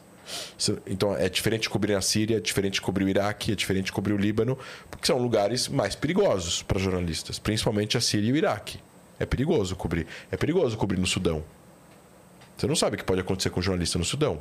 Se você está dentro de Israel para cobrir a guerra, não vai acontecer nada com você. Porque Israel é um país democrático, que tem Estado de Direito e que as coisas acontecem do jeito que tem que acontecer. Agora, o Sudão, você não sabe o que pode acontecer. Você pode ser pego por alguma milícia e tal, enfim, ser usado como, como troca, como moeda de troca e tudo mais. Então, é muito mais difícil cobrir o Sudão do que cobrir Israel. É isso. Respondido tudo. O Miguel Fernandes mandou aqui, ó. Oi, Miguel. Gente, que papo interessantíssimo. André, a região do Oriente Médio é disputada desde o período da Mesopo- Mesopotâmia por motivos diferentes ao longo da história. Você acha que algum dessas disputas, algum dia essas disputas vão se encerrar ou será sempre assim, cada vez um motivo diferente? Não acreditem em sempre, né, Miguel? Não existe sempre. Tudo muda. É, que é o que a gente estava falando Daqui agora, a há pouco, 5 né? bilhões e meio de anos dizem que o Sol vai apagar. Quando o Sol apagar, absolutamente tudo que nós conhecemos vai deixar de existir aqui. Talvez a gente já esteja num, num, num momento tão alto tecnológico que a gente vai estar em outro lugar. Né? Então, assim, eu não, eu não acredito no sempre. Eu acredito em, a gente, a história é cíclica e é um processo que o tempo todo a gente está vivendo história. A Idade Média, a, a, Europa lutou mil anos de Idade Média, na, na Idade Média. Mil anos. Na, idade, na, na pré-Idade Média e na Idade Média. Mil anos de guerras. Até chegar em momentos de, de guerras totais Primeira e Segunda Guerra Mundial, milhões de mortos. E acabar a Segunda Guerra Mundial com cooperação e aí, hoje em dia, integração. A integração econômica que existe entre os países da União Europeia uhum. mostra isso. É inimaginável pensar hoje em dia numa guerra entre Alemanha e França, mas eles foram arquinimigos uhum. por mil anos. Então, eu acho que o Oriente Médio pode viver isso daqui a algum tempo. Pode. Eu, eu literalmente acredito que o regime iraniano um dia não vai conseguir sobreviver, vai cair. Eu acho que no momento que ele cair, vai ter uma revolução no Irã que vai transformar o país num país mais laico. Eu acho que os países árabes mais fechados vão acabar se abrindo cada vez mais, vão criar mais tecnologias. O petróleo vai um dia deixar de ser importante, esses países vão precisar reinventar as suas formas de sustento. Uhum. Os sheiks árabes controlam esses países, vão precisar abrir os países para o mundo. 70% da população dos países árabes, principalmente da Arábia Saudita, Emirados Árabes, Bahrein, Kuwait, são jovens de até 20 e poucos anos. Essas pessoas querem criar startups, querem uhum. poder ter liberdade, querem poder é, sair e, e, e protestar e tudo mais. Então, eventualmente, esses países que são países novos, os Emirados Árabes é de 1971, que não são democracias, Nenhum país desses, dessa região é democracia, tirando Israel. Então, esses países vão começar a passar por processos de, é, de mudanças. Que as umas podem ser lentas, outras podem ser mais rápidas. As mulheres podem dirigir na Arábia Saudita, até poucos anos atrás não podiam. Hum. Então, ao, ao, ao, eu acho que daqui a 100, 200, 300 anos, o Oriente Médio que a gente conhece hoje vai ser totalmente diferente. Talvez Concordo. antes Uhum. Talvez antes. Com os avanços, né? Com os avanços. Uhum. Perfeito. Obrigada agora Obrigado sim por vocês. você ter vindo. Obrigado mais uma vez. Obrigado pela camiseta. Ó, o presente que você presente recebeu num podcast. Agora, agora tem que ter em todos, né? Isso, quando marcar o próximo, você já fala. Fala, ó, eu recebi. Vocês estão subindo o nível. Exato. Deixa todos os arrobas pra galera seguir, então, André. Arroba André Leist, é, no Instagram, no Facebook e no Twitter e arroba Brasil em, nos três também. Perfeito. Tá bom? Obrigado. Obrigada a você por ter um prazer. vindo.